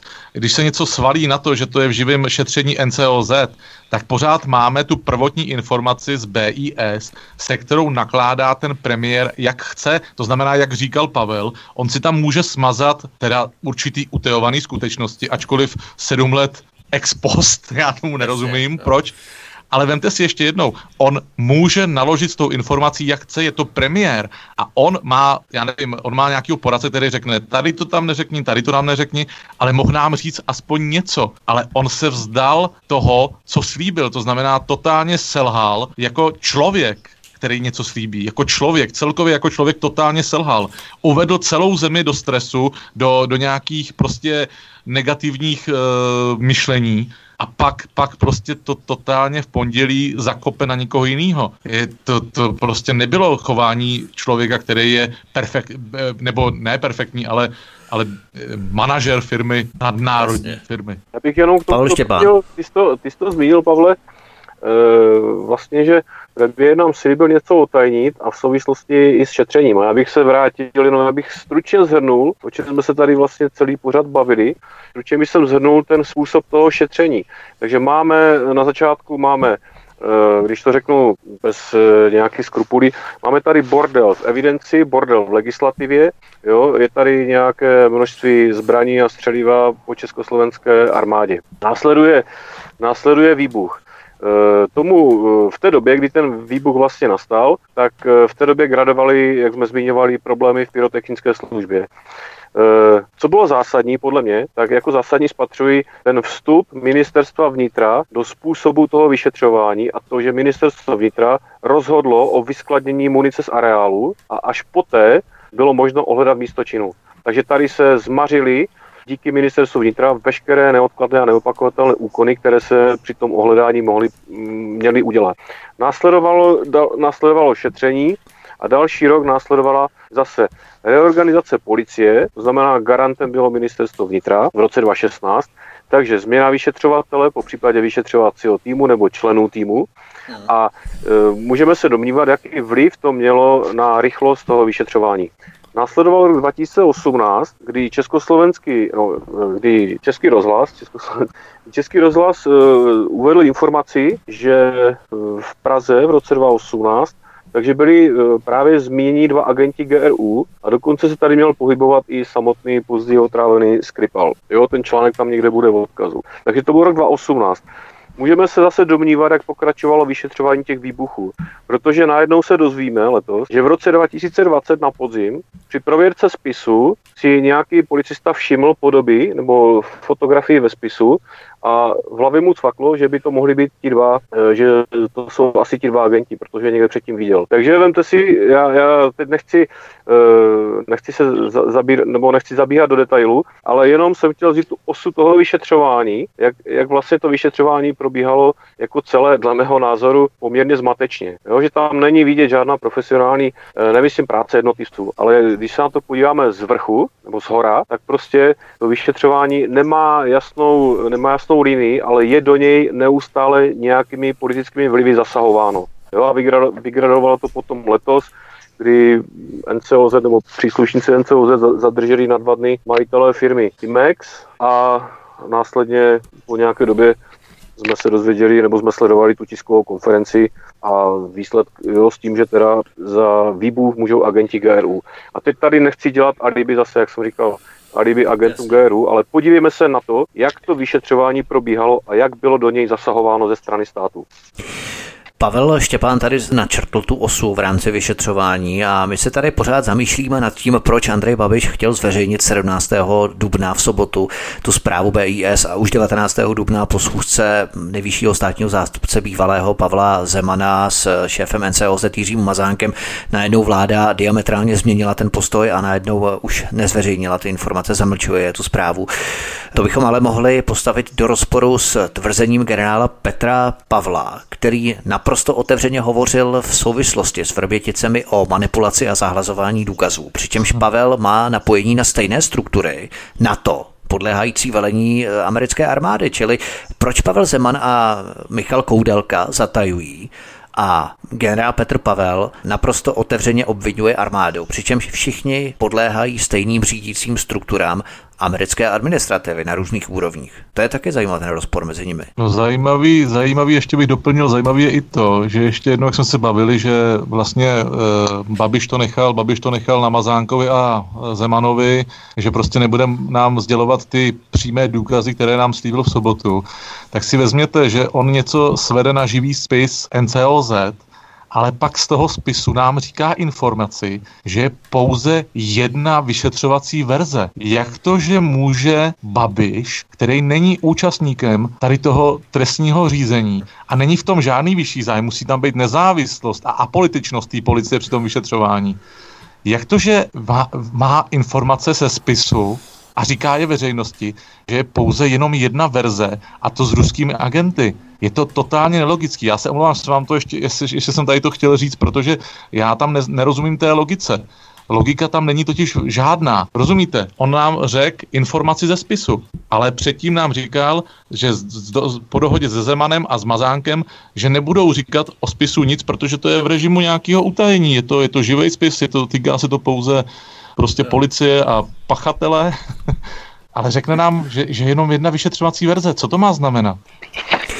Ještě bych se chtěl na konci tohoto pořadu věnovat eh, nechutnému mlčení prý vlasteneckého hnutí SPD, které na jedné straně alibisticky spochybňuje tu ruskou stopu Vrbětic, ale na straně druhé předseda bezpečnostního výboru Radek Koten SPD a člen předsednictva SPD Radovan Vích, také v bezpečnostním výboru, nebo člen bezpečnostního výboru, hlasovali pro usnesení Koudelkovi BIS potvrzující onu ruskou stopu. To potvrdil i další člen bezpečnostního výboru Pavel Žáček v rozhovoru 20 minut radiožurnálu 6. května ve 22. minutě a 18. vteřině. Odkaz číslo 19 popise pořadu na Odyssey. Jde o usnesení bezpečnostního výboru číslo 53 z 19. dubna, odkaz číslo 20 v popise pořadu na Odyssey.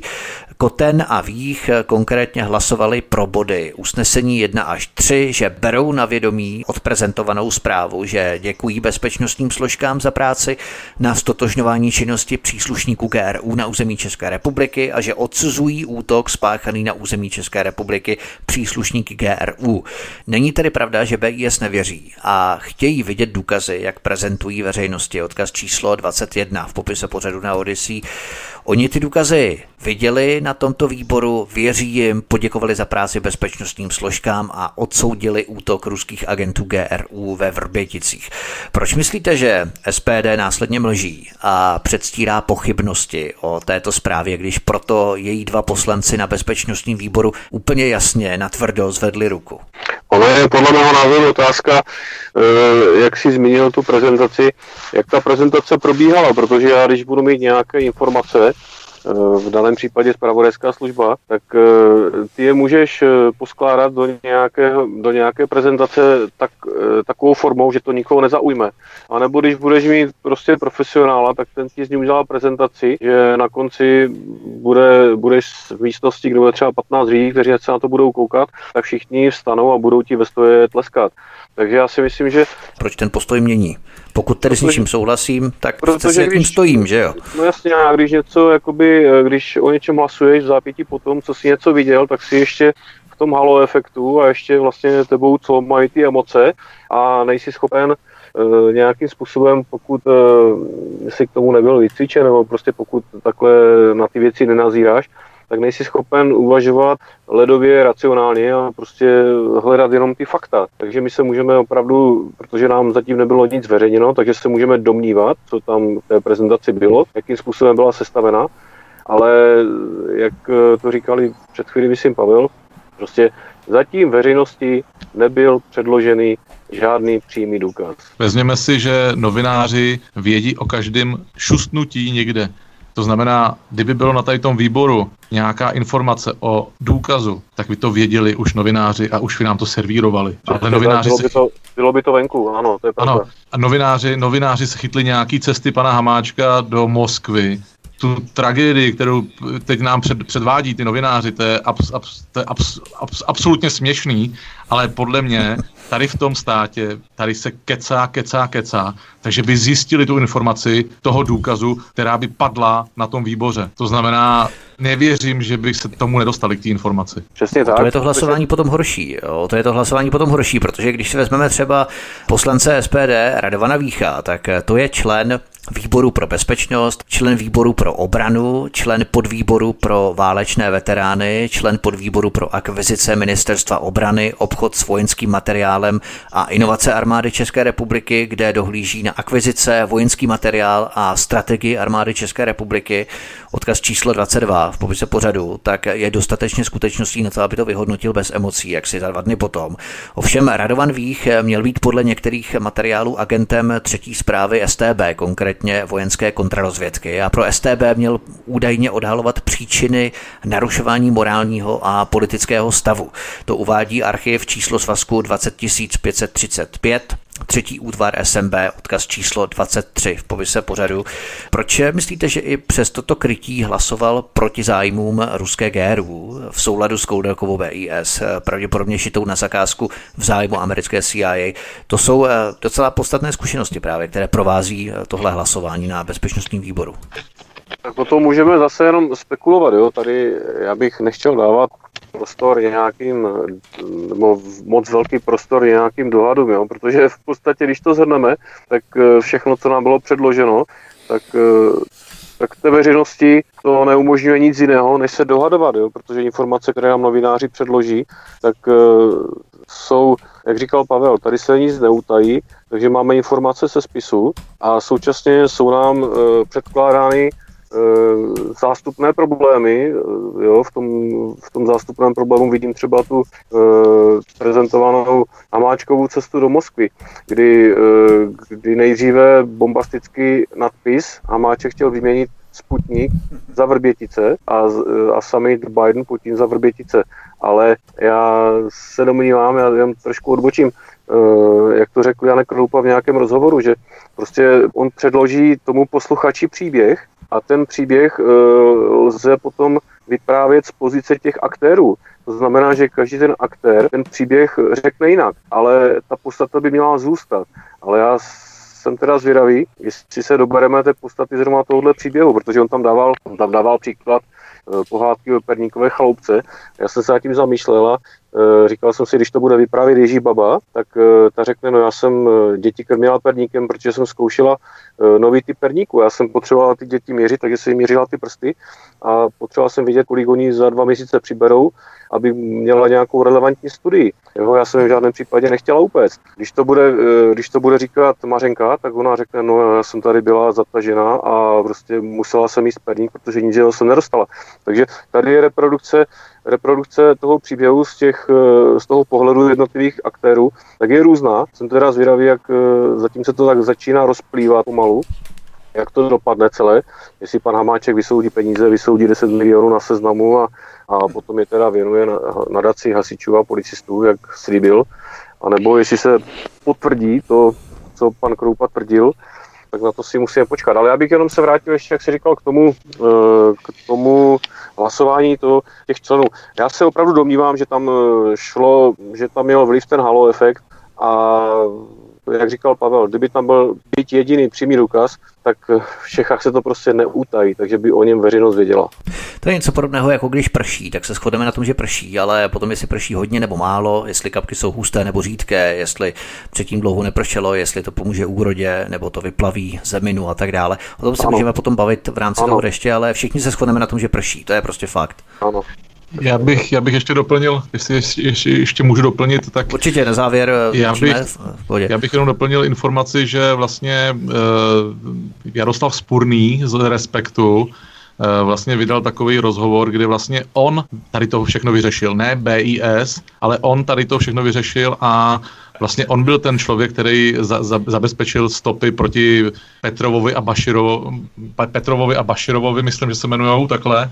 Jo, takže, to takže vyřešil, to by Jaroslav Spurný, že to vyřešil. ano, ano, ano, mám, mám, mám audio, audio záznam, mám audio záznam, kde vlastně hovoří, hovoří s nějakým člověkem, kdy on vlastně všechno vyřešil pomo- ještě s pomocí informací Bellingcatu, Uh, jo, jo jasně. takže, takže vlastně to není věc Bisky, ale pana Spurnýho a já si myslím, že už toho, jestliže teda BIS pak poté převzala ty informace od pana Spurnýho a tedy od Billingatu, tak ty informace budou doopravdy o té perníkové chaloupce.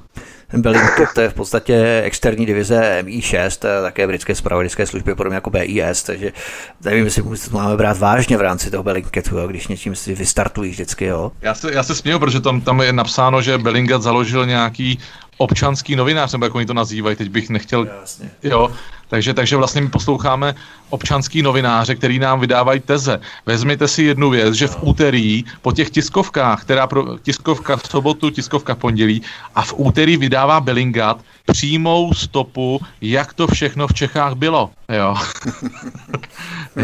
A vzpurný do toho ještě půjde a ten nám to vysvětlí. No. Spurný má hovor, já, ti, já, vám, já, já pak pošlu tento rozhovor. Jo, jo. Já, když jsem, když jsem slyšel ten, tento rozhovor vlastně, tak slyšíte informace, že Spurný na tom už dělal, já nevím, pět let a vlastně všechno zajišťoval. Jo? A je zřejmý, že od pana Spurnýho všechny informace převzal BIS. To znamená, že BISka nám bude tvrdit o tom, že má nějaký buňky telefonní v Ostravě a tady to, ale to všechno zajišťoval pan Spurný.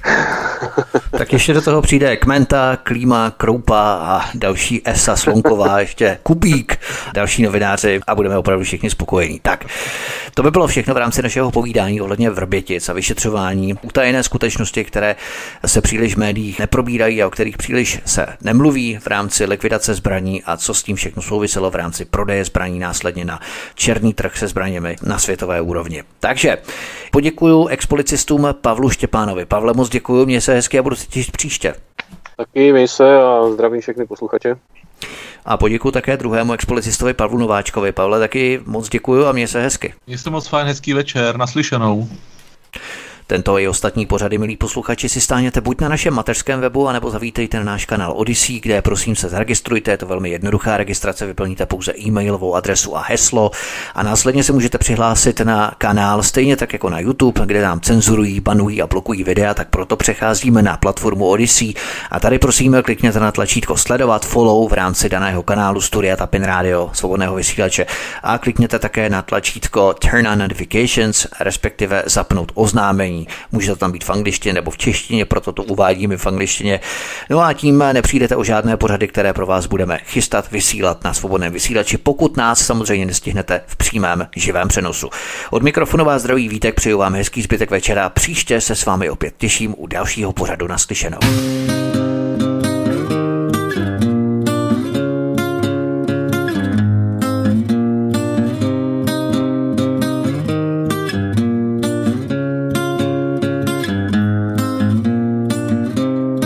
I have a problem that I cannot explain. I have no reason why it should have been so plain. Have no questions, but I sure have excuse. I lack the reason why I should be so confused. I know how I feel when I'm around you. I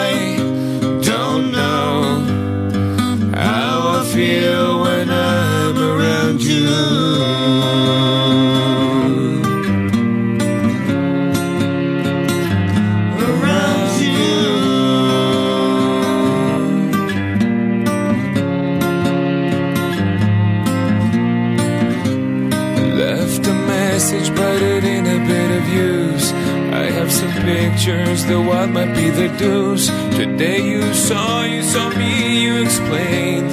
Playing the show and running down the plane.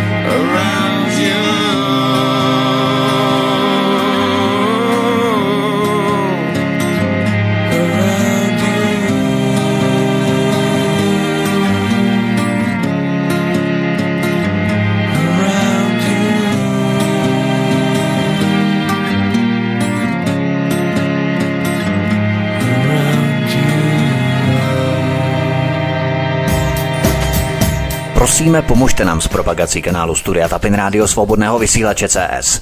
Pokud se vám tento nebo jiné pořady na tomto kanále líbí, klikněte na vaší obrazovce na tlačítko s nápisem Sdílet a vyberte sociální síť, na kterou pořád sdílíte. Jde o pouhých pár desítek sekund vašeho času. Děkujeme.